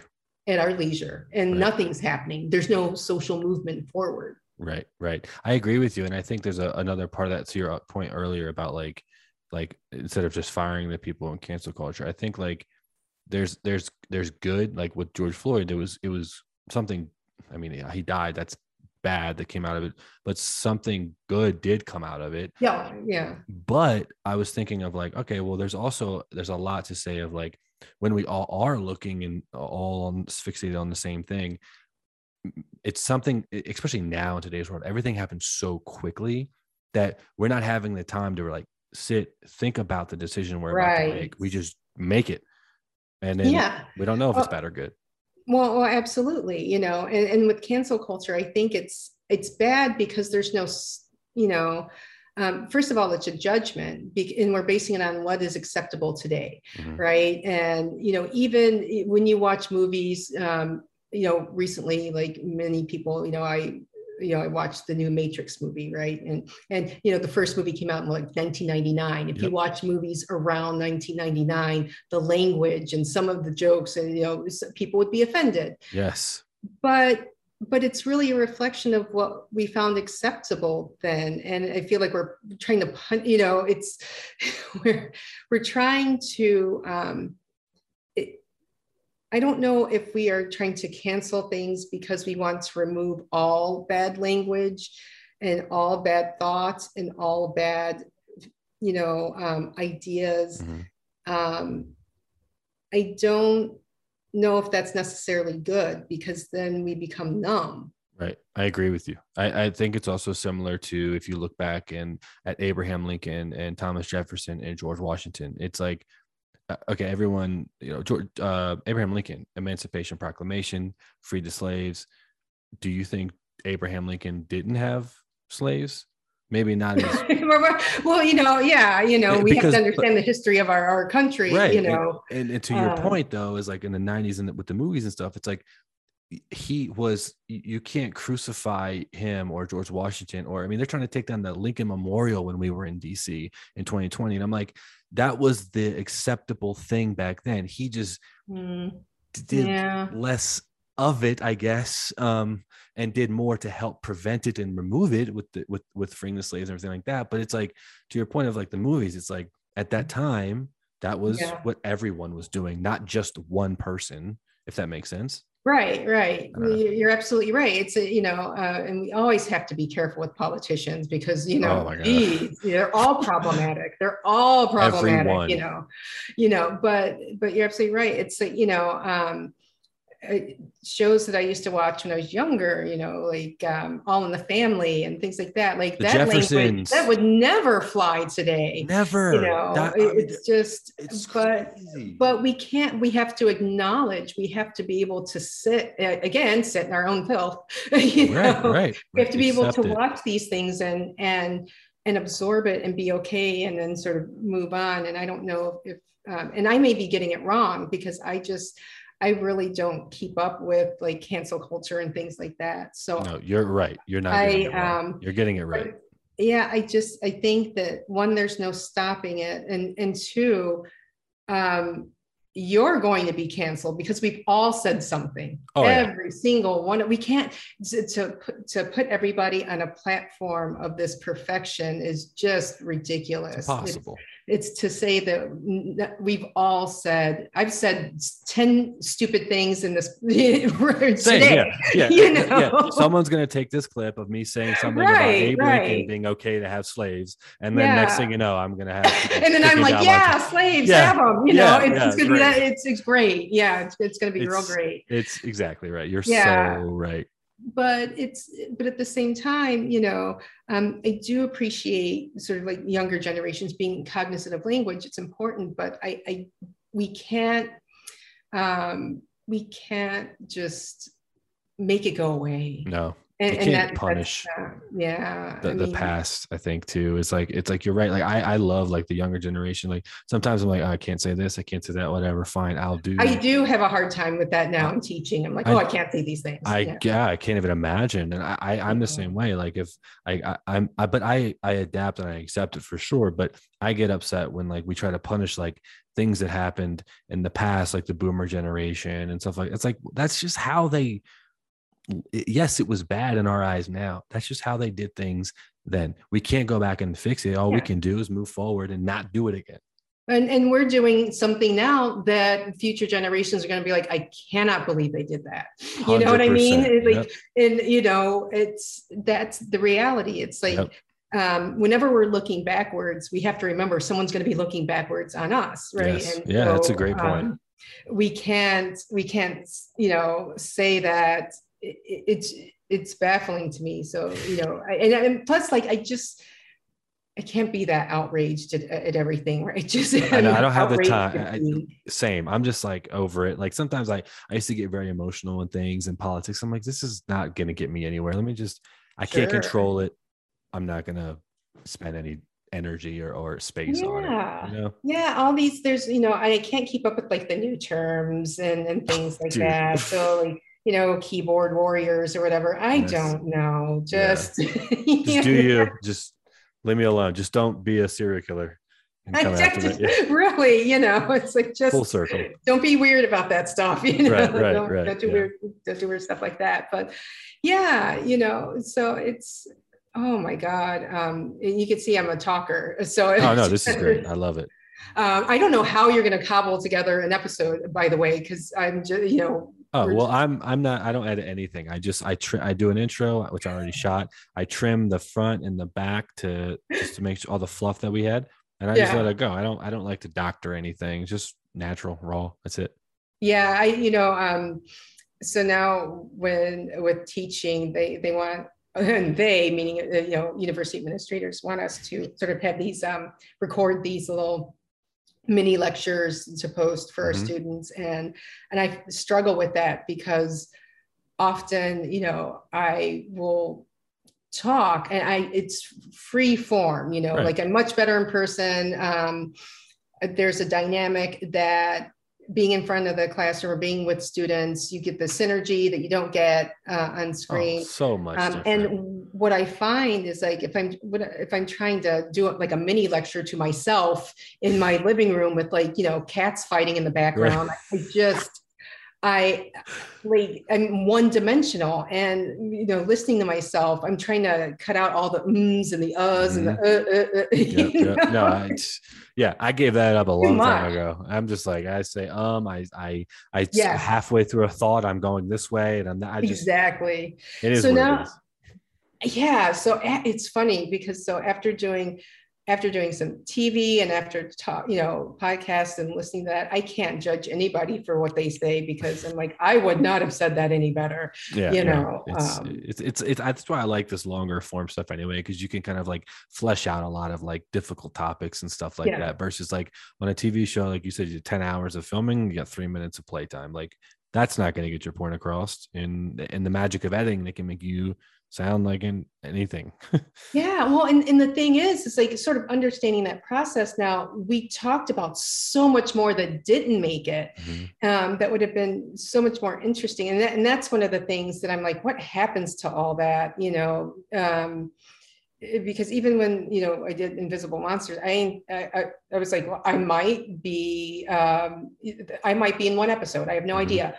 Um, because they, you, they don't know, you know, and you don't no. know what the show is going to look like. You're just going in and you're just doing an interview on your particular piece and you right. walk away and you don't see how it's going to like weave in. And I'm sure mm-hmm. like, you know that, oh, but yeah. I didn't know that because I didn't, I'm not a TV person. I'm an academic person, you know, I'm an academic. Right. So, you know, um, I, for me, I think the hardest part was like, you know, having sort of like these sound bites that you say that are very quick and to the point and i'm work that's something i'm working on. so you got to get yeah. Well that's what i'll do with this. For example i'll take i'm going to take this long form i'll post it i'm going to take the audio i'll post it and i'll send you that but i also i'll chop these up to uh you know about 10 to 15 different two to seven minute clips to put on my second channel with just clips and oh, then I'll take, I'll take those clips and make those 60 seconds to throw on tiktok uh, and instagram and facebook and stuff like that. So i i do i i doctor that but I don't doctor the right, right the full thing.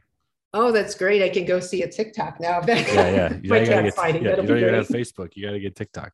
But I do. I well, I have it because I, I uh, I'm I'm trying to monitor my uh, stepdaughter watches on TikTok. So I'm like, I gotta know what the gotta, kids are doing. Yeah, so know, I know yeah. what she's saying. You know, yeah. what are your kids um, doing? No, yeah, yeah. Get TikTok because you'll, you'll, be on there for sure. I just got, I actually got shadow banned. Speaking of cancel culture, um, I, I, w- I had like 10 million. I grew mine ridiculously in like uh, about a month, over 10 million views. I was, uh, you know, 30,000 followers, half a million likes, and like it, it literally in a very small amount of time. And then they, people get butt hurt because I'm talking sometimes about controversial topics and oh. they started, you know, submitting forms for me and like kind of like saying I'm going against community guidelines. Now I have to start all over. I have to start, I'm starting a new TikTok this week. So, oh, is that how that works? So it, yeah. it's, it's interesting. I mean, that's like, that's such a different world for me, you know, um, I, I kind of like uh, living in a world where I don't have to I mean, I do have to worry about like, you know, likes yeah, per se, yeah. but I mean, like, I don't, uh, that the whole social media with like the likes and uh, subscribing and everything like that, I, um, I am not, I'm not paying attention to that. Yeah, it's. Um, but I, am paying I, attention to the people that are paying attention to that. Does right. That yeah. No, no, yeah. You kind of have to from a distance because it's it's very it's it's frustrating because it's it, these are also businesses, so like they can. Well, that, that's the thing. You know, you could ruin somebody's livelihood, and right. you know, or you know, there are people that are le- legitimately probably that clearly need to be canceled. I will say, like, uh, you know, for R. Kelly, like that's somebody that hundred percent cancel Weinstein cancel it. But, yep. Yeah, but but I mean uh, we are all, you know, five minutes away from a terrible gaffe. You know, oh. you know, all of us are. Literally, hundred percent. That's why I'm like, when I'm getting, uh, not that I'm canceled, but I'm like, I, my, so they have the for you page. I don't go on. I can't get. I, I my stuff doesn't get promoted on that page anymore, which is where new people find you, which oh. is also filtering people to my YouTube channel, which was growing it very quickly. But now it's like, oh, someone got upset and and hurt. Now they're like, just like, oh, well, I don't agree with this person or what he said I'm just going to submit a claim and let TikTok do its thing. So right, and, and then you never have to think about that thing again. And right. then so how do you you grow? Now, I mean, there there's such a you know like there's very you know hate speech is one thing, mm-hmm. um, you know, but you know again, I think it's I'm living in this world of like academic freedom in which we should be able to say things and we should be able to sit with that horrible thing and maybe have a dialogue about it because that right. really is how we connect and, and we grow right. um, and when we push it away i think that that is uh, when we do ourselves a disservice and, and i think I, have made myself slightly unpopular in the view that you know sort of you know with this a, a movement of like defunding police it's like well you can't disconnect yourself from policing and push it away it's not going anywhere no. you know you can't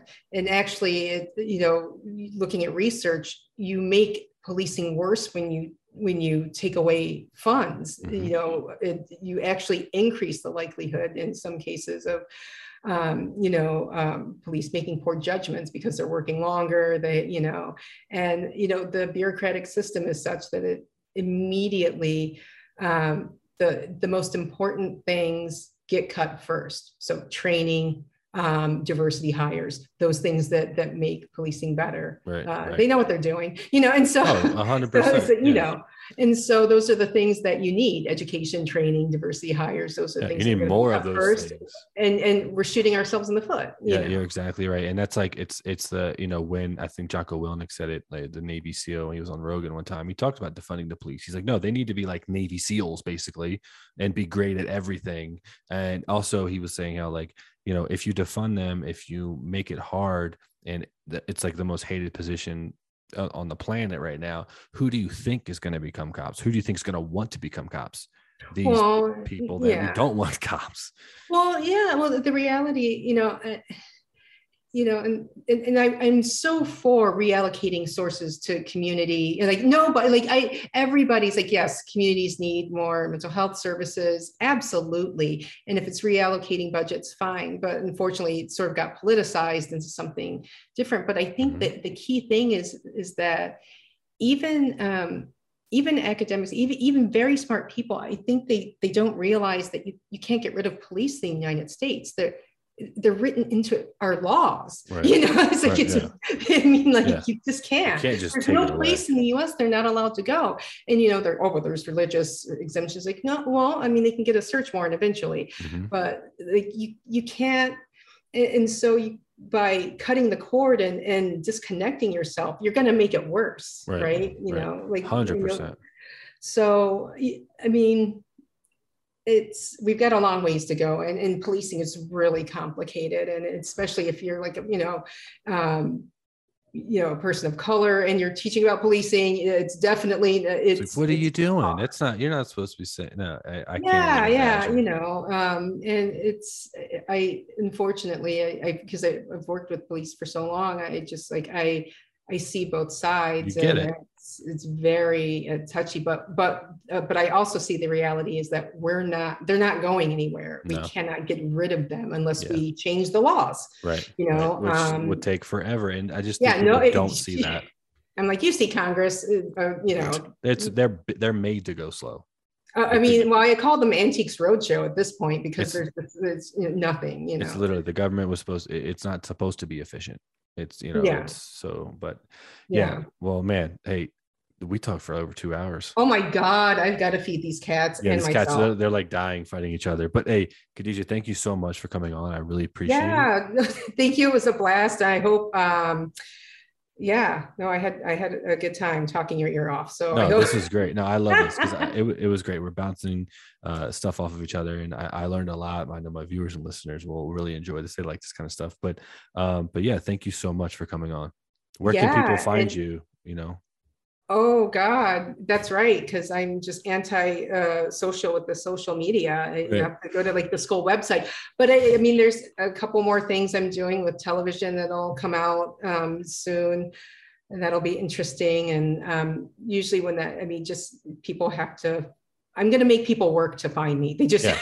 well, I'm going to put all your links in the description. Yeah, below. all two links. You know, yeah. To, yeah, absolutely. You know, yeah, do that. I do have a Twitter account. You know, you do. I, I followed I you. I do. Yeah. yeah. Oh, okay. So I haven't checked it in a while. Thanks for following me back. oh, that's awesome. Yeah, yeah. But um, yeah, I just you know um, yeah, I have a Twitter account there. Um, you can stalk me at school. Yeah, just, just do it the hard way. Yeah, it's just not the yeah, old school Ted Bundy style.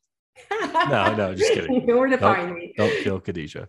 But no, uh, but yeah, no. thank you again. And that's another episode for the E4 Explicit podcast. We'll see you next time. And right now they're doing a buy one, get one free plus free shipping, the 30 day money back guarantee, and a lifetime warranty. On top of that, you, my friends, will get 10% off of any product of any purchase on their website by using explicit 10 use the code explicit 10 and you'll get 10% off your entire purchase from bravoconcealment.com